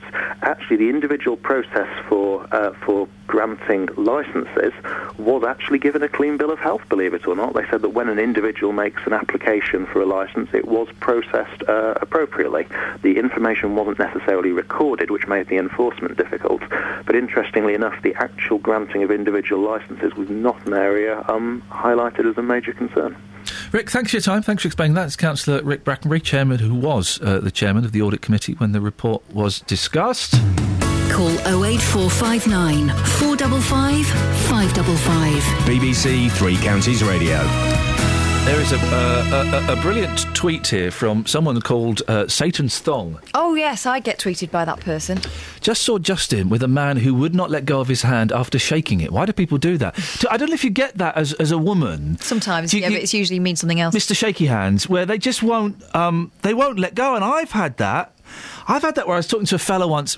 It was literally about four or five minutes, and he wouldn't let go of the hand, and I was laughing because it was just so odd. I want, I wanted my hand back, and he wouldn't give it to me. He, he was he was uh, wanted ownership of my hand, and he, he got it. It's a very strange thing. The uh, the, the, the long handshake. Who invented that? That's weird, isn't it? Um, no, it's not weird. Isn't it to show you've not got a weapon in it? Yeah, yeah. You could have a. yeah, It's a good way to hold No. someone down while you. No, because in Stab the them. no, no, With your sword. no, you wouldn't. hand. You wouldn't. You couldn't stab with the left hand. The left hand, you'd have a shield, and in the right hand, you'd have your sword. Some of those swords were two handers as well, weren't they? Yeah. All right. You're not listening. Stop. Um, stop playing like your kids. Being Boudica. The left, you're not being Boudica. The left hand was a shield. The right hand was a sword. So you'd have to stop doing that. Oh, I'm not doing anything.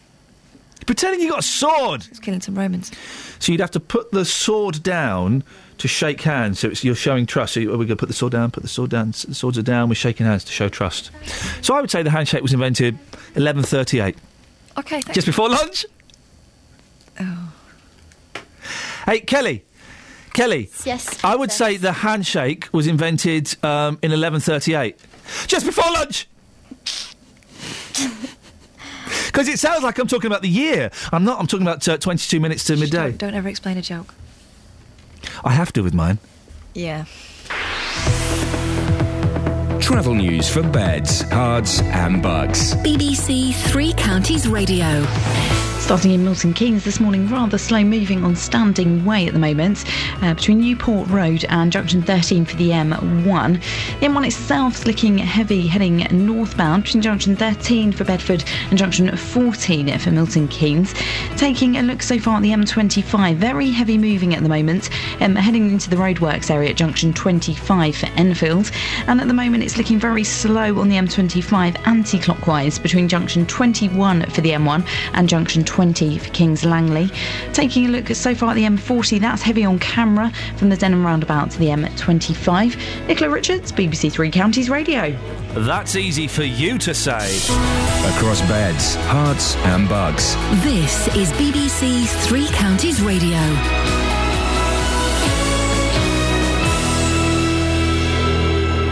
It's 8:30. I'm Simon Oxley. It's emerged that Milton Keynes taxi licensing services was rated as weak as long ago as January last year. This summer it was revealed one taxi driver had been working for 3 years despite having a conviction for rape.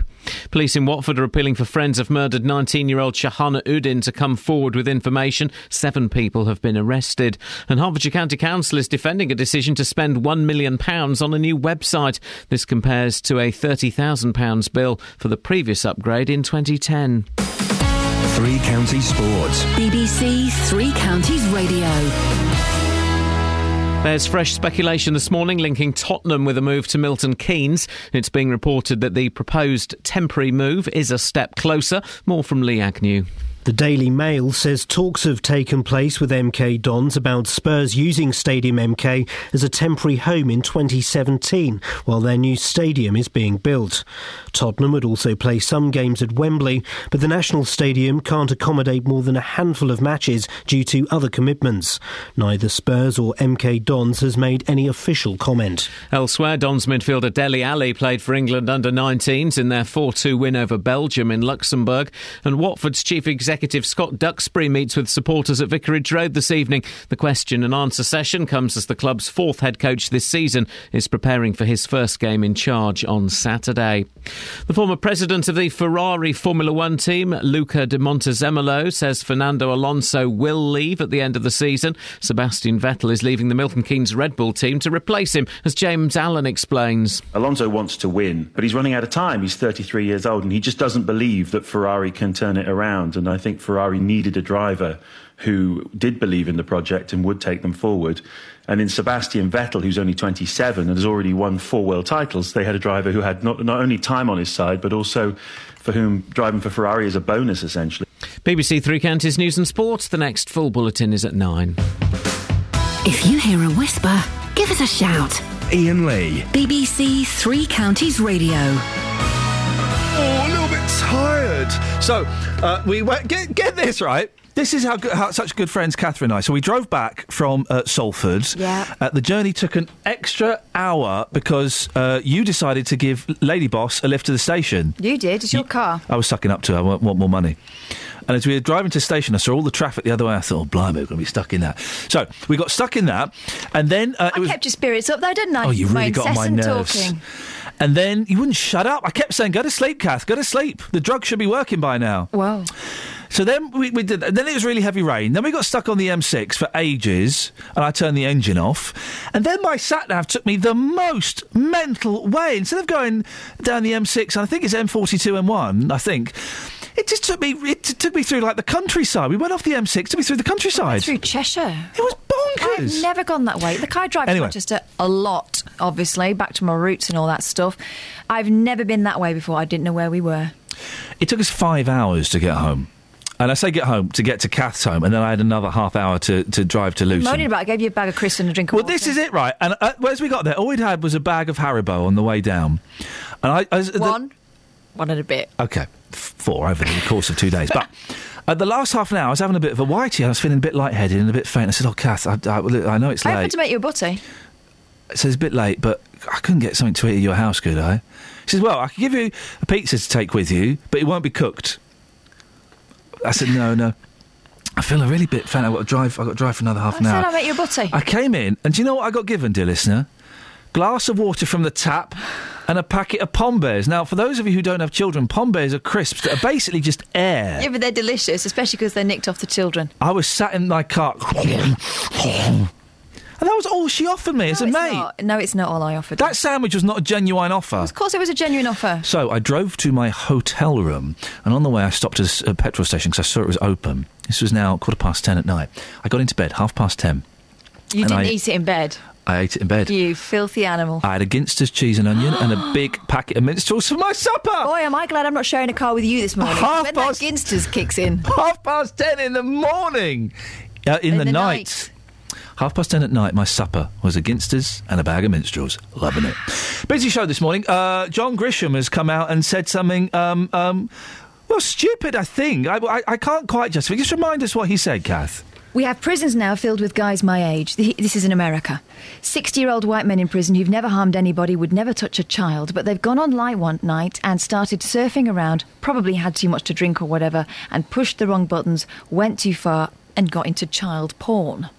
Now, I, I do believe that there are people who look at child pornography and would never, never physically touch a child. But by saying that, it sounds like you're kind of demeaning mm-hmm. the importance of those images. There are th- th- th- there are victims. It's not a looking at photographs is not a victimless crime because it perpetuates the industry. Well, then you're looking at someone being abused. You're looking at someone's life being destroyed, and also you are suggesting to these people who are doing it that that's okay, and that that, that you you would like to see more of them. You're you're fueling a wicked, wicked thing.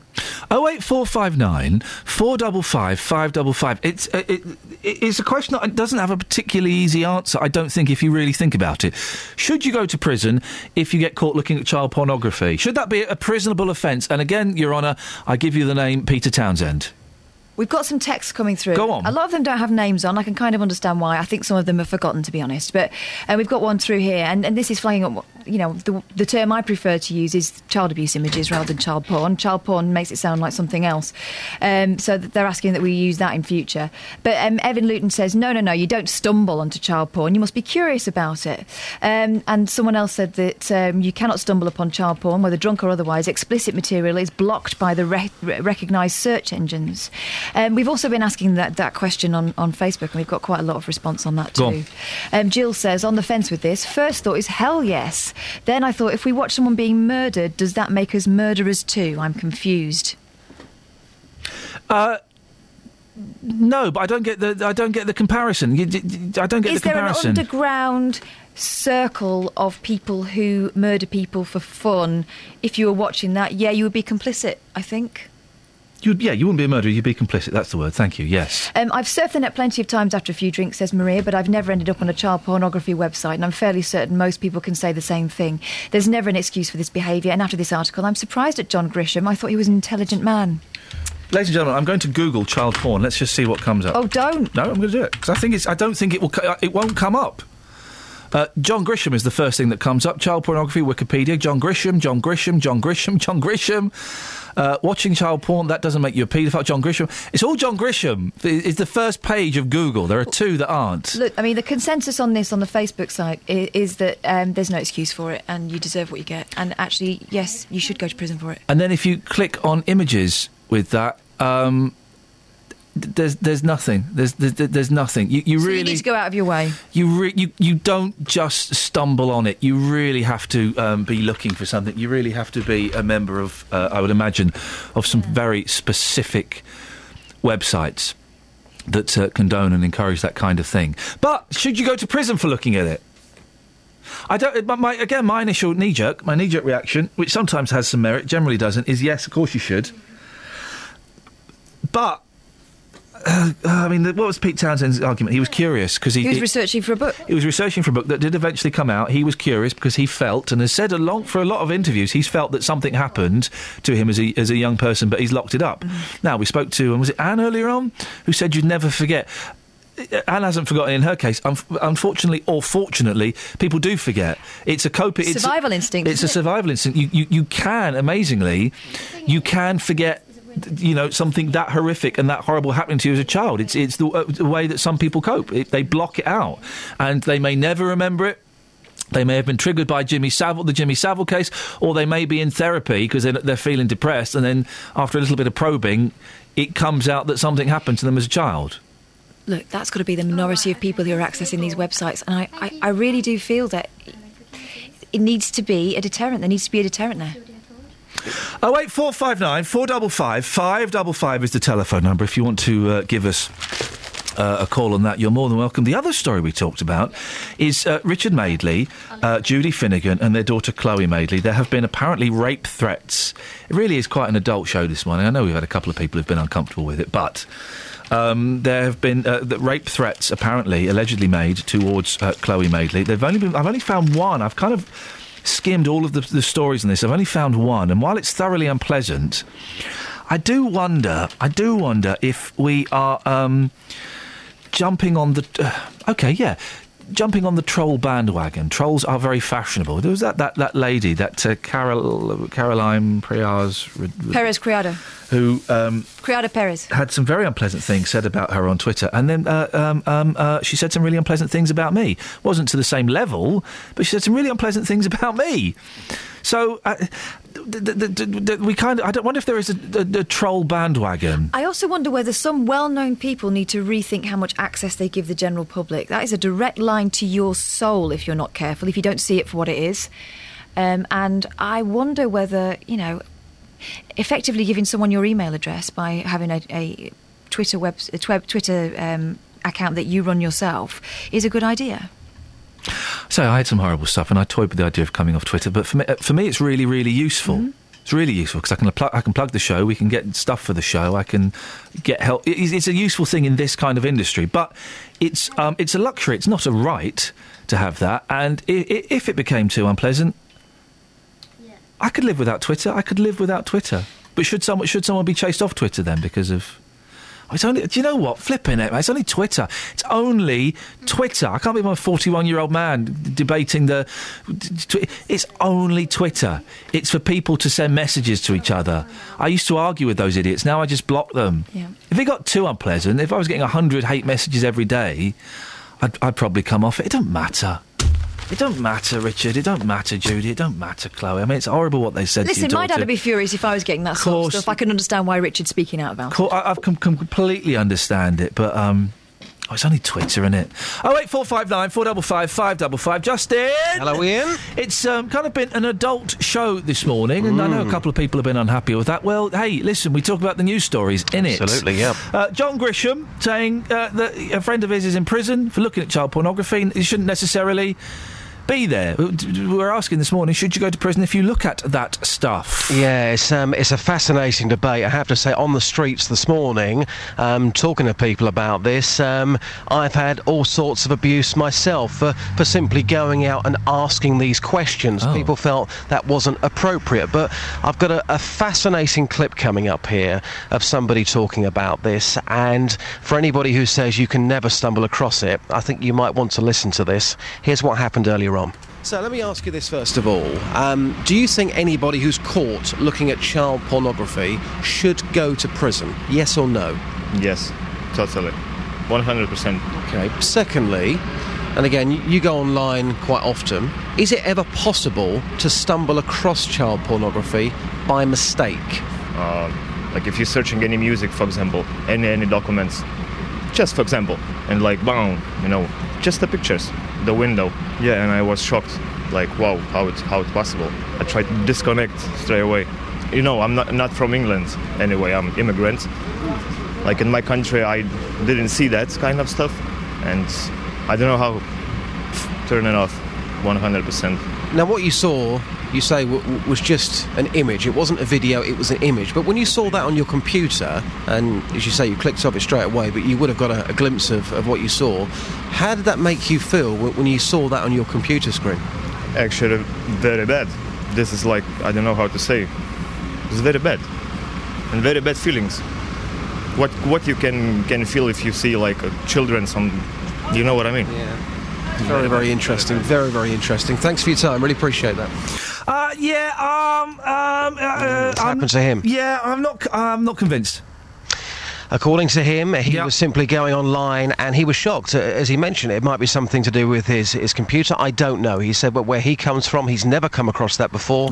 When he went online, he was shocked. There was an image, there was in a box uh, in the corner of his computer screen. He could have clicked on that straight away to see indecent images of children. It made him feel utterly sick. Mm, okay, well, well, you know that, that that's his story. It's an interesting one because uh, I, it constantly comes back to Pete Townshend for me. Yeah, I, personally, I mean, m- m- my personal view is I, it's never happened to me. It really has. I don't know anybody else it's happened to. How you can go online and accidentally stumble across this material. Surely, surely you've got to go looking for it. Even in the case of that man there, um, yes, an image popped up in one of these pop up boxes, but he clicked off it straight away. If that comes up on your screen, you know what that is. He knew what that was. Did he click on it? No, he didn't. Justin, cracking stuff as always. Thank you very much indeed. Oh eight four five nine four double five five double five. Did, did you have any um, uh, empathy for what John Grisham has said? That men can get a bit drunk and a bit lonely, and you know they go a little bit too far, and they end up l- looking at indecent images of children. You- you- you, can you buy into that? Uh, d- hey, listen, man. If you've done it, I know uh, that we will get no calls on that. You never know. If you've done it, give me a call and let me know why. Oh eight four five nine four double five five double five. It's BBC Three Counties Radio. Let's get the travel. Here's Nicola. Travel news for beds, cards, and bugs. BBC Three Counties Radio. Queuing at the moment on the Great North Road, heading southbound approaching the Black Hat roundabout. Taking a look in Milton Keynes, still rather slow on Standing Way between Newport Road and Junction 13 for the M1. Having a look so far at the M25, heading anti-clockwise, it's queuing between Junction 21 for the M1 and Junction 20 at Kings Langley. Also looking rather heavy anti-clockwise between Junction 19 at Watford and Junction 16 for the M40. The M40 itself, that's looking heavy on camera heading northbound from the Denham roundabout to the M25. Nicola Richards, BBC Three Counties Radio. Nicola, thank you very much. 8.45. It is Thursday, the 16th of October. I'm Iain Lee. These are your headlines on BBC Three Counties Radio. It's emerged that Milton Keynes taxi licensing services was rated as weak as long ago as January last year. This summer, it was revealed one taxi driver had been working for three years despite having a conviction for rape. Police in Watford are appealing for friends of murdered 19 year old Shahana Uddin to come forward with information. Seven people have been arrested. And Hertfordshire County Council is defending a decision to spend £1 million on a new website. This compares to a £30,000 bill for the previous upgrade in 2010. Coming up, we'll have more of your phone calls. Before, of that, though, before that, though, let's get the weather with Georgina. Beds, Herts, and bucks weather. BBC Three Counties Radio. Good morning. It's a fairly bright start for many of us this morning, but a bit of mistiness in some spots. However, the cloud should break up, giving us sunny spells certainly by this afternoon, along with some scattered showers. Um, this morning, though, this band of showery rain pushing northeastwards will probably get uh, give us some bits and pieces there, and with highs of 17 or 18 degrees Celsius. Tonight, we've got some heavy rain coming up from the continent and some showers behind it, with lows of 12 degrees. Tomorrow, a chance of showers, but otherwise, it's going to be quite a bright day actually. Clouding over later on, though, as we expect light patchy rain through the night. And we continue with this rather mild weather, so highs of 18 degrees Celsius tomorrow and quite muggy through the night. And rain is expected over the weekend as well, but, um, especially on Sunday, but potentially on Saturday too. It's certainly going to be unsettled. That's your latest forecast. Every weekday from 12, Nick Coffer brings you BBC Three Counties Red. I've got some great interviews coming up. He was in the trenches in, in France and he was shot. We both look at each other in amazement and can't believe how far we've come with the company, and we love it. We love every day that we do the cakes. Nick Coffer. We're telling people go out and find about your family story and come back and pay tribute to them in, in a way that is a living, breathing legacy. Got a strong local link, hasn't it? A strong local link. Amy Merritt, she's originally from New Zealand, now settled in Buckinghamshire. Nick Coffer. I think it could be brilliant. Weekdays from 12 on BBC Three Counties Radio. Call 08459 455 555. BBC Three Counties Radio. Ah, yes, sir, we have no bananas. Morning, this is Iain Lee, BBC Three Counties Radio. 12 minutes of the show left. If you want to take part, now would be an excellent time to give us a call. We're talking about John Grisham and uh, his statement that, you know, hey, there are too many people in prison who have just got a bit drunk and they were looking at um, child pornography and uh, they shouldn't have got arrested for that. What do you reckon? Oh wait, four five nine four double five five double five. Andy's in Letchworth. Morning, Andy. Good morning, Iain. How are you? Um, all right, thank you very much indeed. I've just found out that my wife isn't particularly well, so instead of going home for the cheeky little doze, I'm actually going to go home to take my youngest swimming. And uh, half of me is dreading it, but half of me is thoroughly excited by the prospect. So that's not yeah, bad news. What have you got for us, Andy? Okay, I think, I mean, I'm in the IT trade, so there's two points really. The second one I'll come to. Now, I think that that lady raises a very relevant point about the whole, you know, is it okay to watch people getting shot? I know the computer trade very well, and I know for a fact on YouTube there's plenty of videos of people getting killed, mutilated, all this sort of thing. The crime for that is higher, maybe wrongly, than for abusing a child. So therefore, if you're watching a child being abused, then you can go to jail. And surely, if you're watching someone getting murdered or mutilated, you should also go to jail. I, I wonder whether it's a difference because it's an, it's an industry, the the child abuse imagery industry, and by putting your credit card on it, you're actually encouraging someone to carry on doing it. Well, you say this about the credit card thing, but I can, you know, I've been in the trade for so long and I've repaired so many computers, thousands and thousands of computers. And I can tell you now that there are plenty of times where people stumble across things, they come in in absolute panic, and they literally, and you know, these, these people, they could be a 70, 80 year old woman. There's, you know, they, that's not going to fit the clientele for surfing for that sort of thing. They've had a pop up come up. We've had we've had them where they have a wallpaper comes up on their screen, it locks the whole computer off. The photograph of them uh, uh, taken from their web camera, and it actually says on the screen, if you don't pay this money, we're going to report you to the police. For Oh, that sounds like a scam. But, but Andy, come, this is the, the, the thing. You, you can't just stumble across these images, can you? You can't, but you can have pop-ups and websites regularly, reg- especially in the porn industry. Websites regularly get hacked, and they will force people to a different pop-up. Where that pop-up is, is depends on you know it could be anywhere. So if it's, if it's sending you to a disgusting site, then you know it's not that person's fault. Although people say no smoke without fire, so you're in trouble, aren't you? Andy, stay there, because John, you, you've called in. You say you can just stumble across these images. Yeah, uh, yes, you can. Um, I mean, I've never done it myself, but there's people who are trolls. I mean, following on about your point earlier about trolling, an, an extremely effective way to troll someone is to gather together porn, child porn, and post it on a forum that they access, or, or post it to their Twitter. Um, so you can be deliberately targeted by people who are, who want to make you look at this porn. So that's kind of what you're saying, Andy. That, that, that it, it's it, It's a malicious sort of almost. Well, in some cases, you said scam. You have to pay to be able to get get out of it or something. Yeah, in some ways it is very it's a malicious scam. In other instances, you know, it's a case of people hacking sites. It's the same sort of people that make computer viruses. They're also hacking websites. The porn industry and you know the porn side of the internet is where 99.9% of the viruses are. That is absolute fact. You know, 99% of the time, most of the computers that come through from you know a certain type of age group, whatever you want to call it. Uh, John, did you- illicit porn as well as virus? John, did, did you say that this has happened to friends of yours? Um, well, yeah, I've, I've- been viewing sites. I've been viewing um, forums actually about uh, cars, like a, a car enthusiast forum.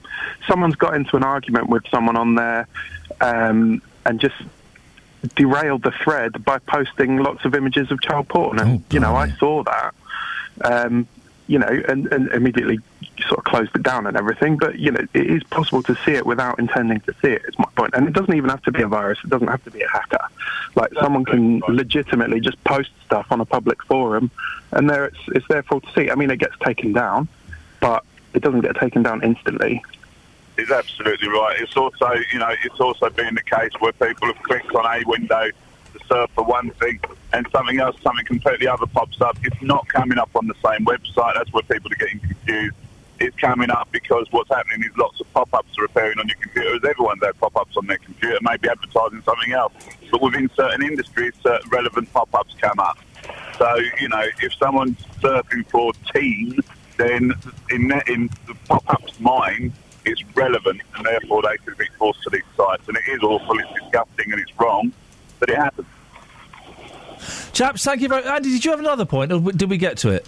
That was it. We That was it. covered both at the Brilliant. time, yeah. All right, no, thank you, Andy John. Thank you very much indeed. Oh eight four five It's really nine interesting, isn't it? four double five five double five.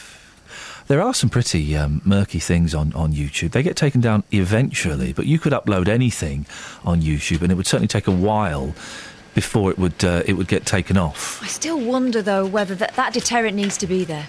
What the threat of prison? Prison, yeah. I think it does. But but then how do you you know if if if, if you're John and you're in a car forum and those it, it, Yeah, but that's seeing it, and not looking for it. You know, I think if it can be shown that you've been searching for it, which is Or- what all John right, if what- talking about. Well, if what Andy says, then you get you get maliciously attacked and they get sent to your computer. How do you prove that that was was, was sent to you? And uh, whoa, you know, Gary Glitters in PC World going, whoa, I, I, I, I don't know how that got there, fella. I was hacked. Someone someone attacked me. I would hope that the police would be wise to these scams, and I would be hope that the police would be wise to these pop-ups. You would hope. Do wonder talking to the police sometimes. You do wonder how technologically minded they are. Yeah, mind you, I wouldn't want that job. I wouldn't want to work in that department. would you? Ruth's in Letchworth. Good morning, Ruth. Oh, hiya. What would you like Um, to say about John Grisham? Well, uh, starters, can't stand the bloke anyway, but would he be saying this if it wasn't his friend?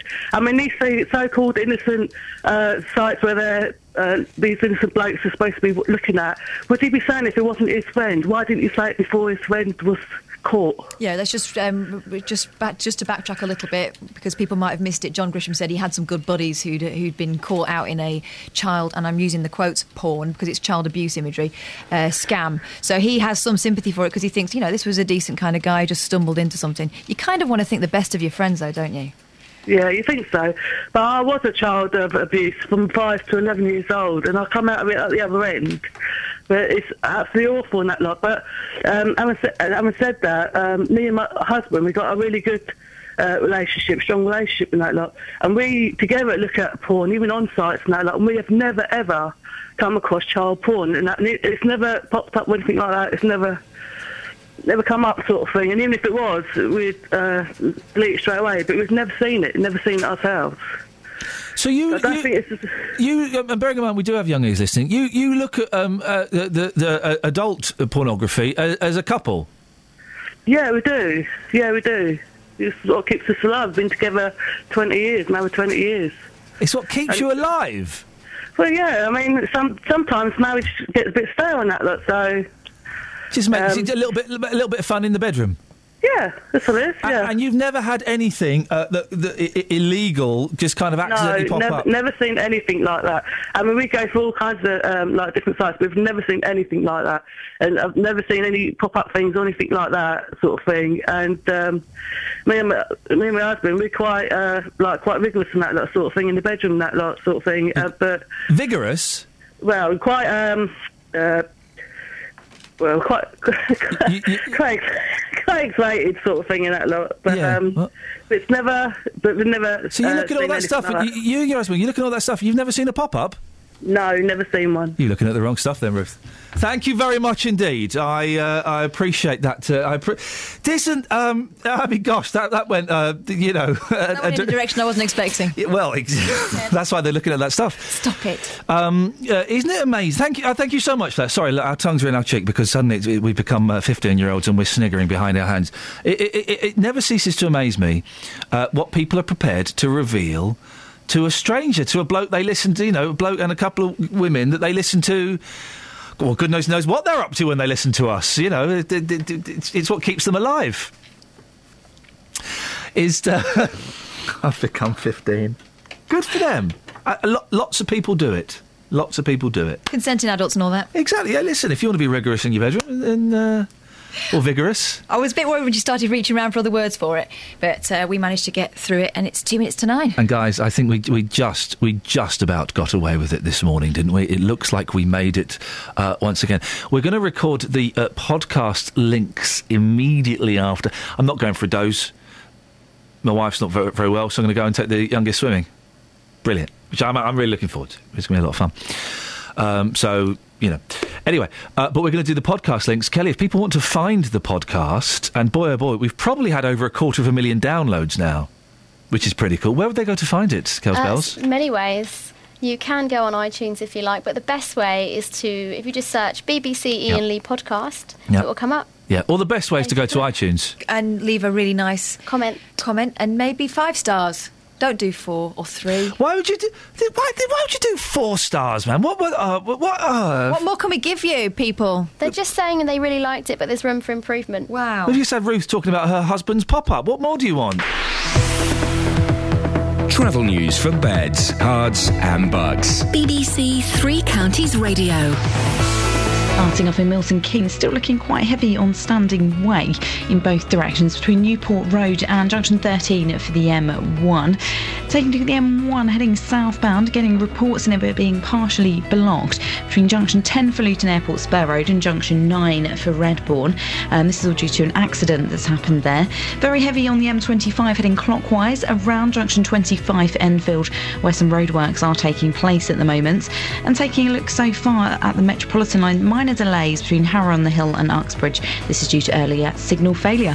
Nicola Richards, BBC Three Counties Radio. Thank you so much, Nicola. Thank you for your calls, and uh, again, you know, thank you for your honesty. And uh, we've heard some amazing stories from all ends of the spectrum. Don't I sound uh, a little bit up my backside? Well, you know, I'm grateful. Hey, listen, we'll be back tomorrow at six. Until then, from us, ta ta. Local and vocal across beds, Herts, and bucks. This is BBC Three Counties Radio. Thank you, Iain. Good morning. Welcome to the JVS show. I'm Jonathan Vernon Smith. It's Thursday. It's nine o'clock, and on today's big phone in, what was your reaction to Lord Freud's comments on disabled workers?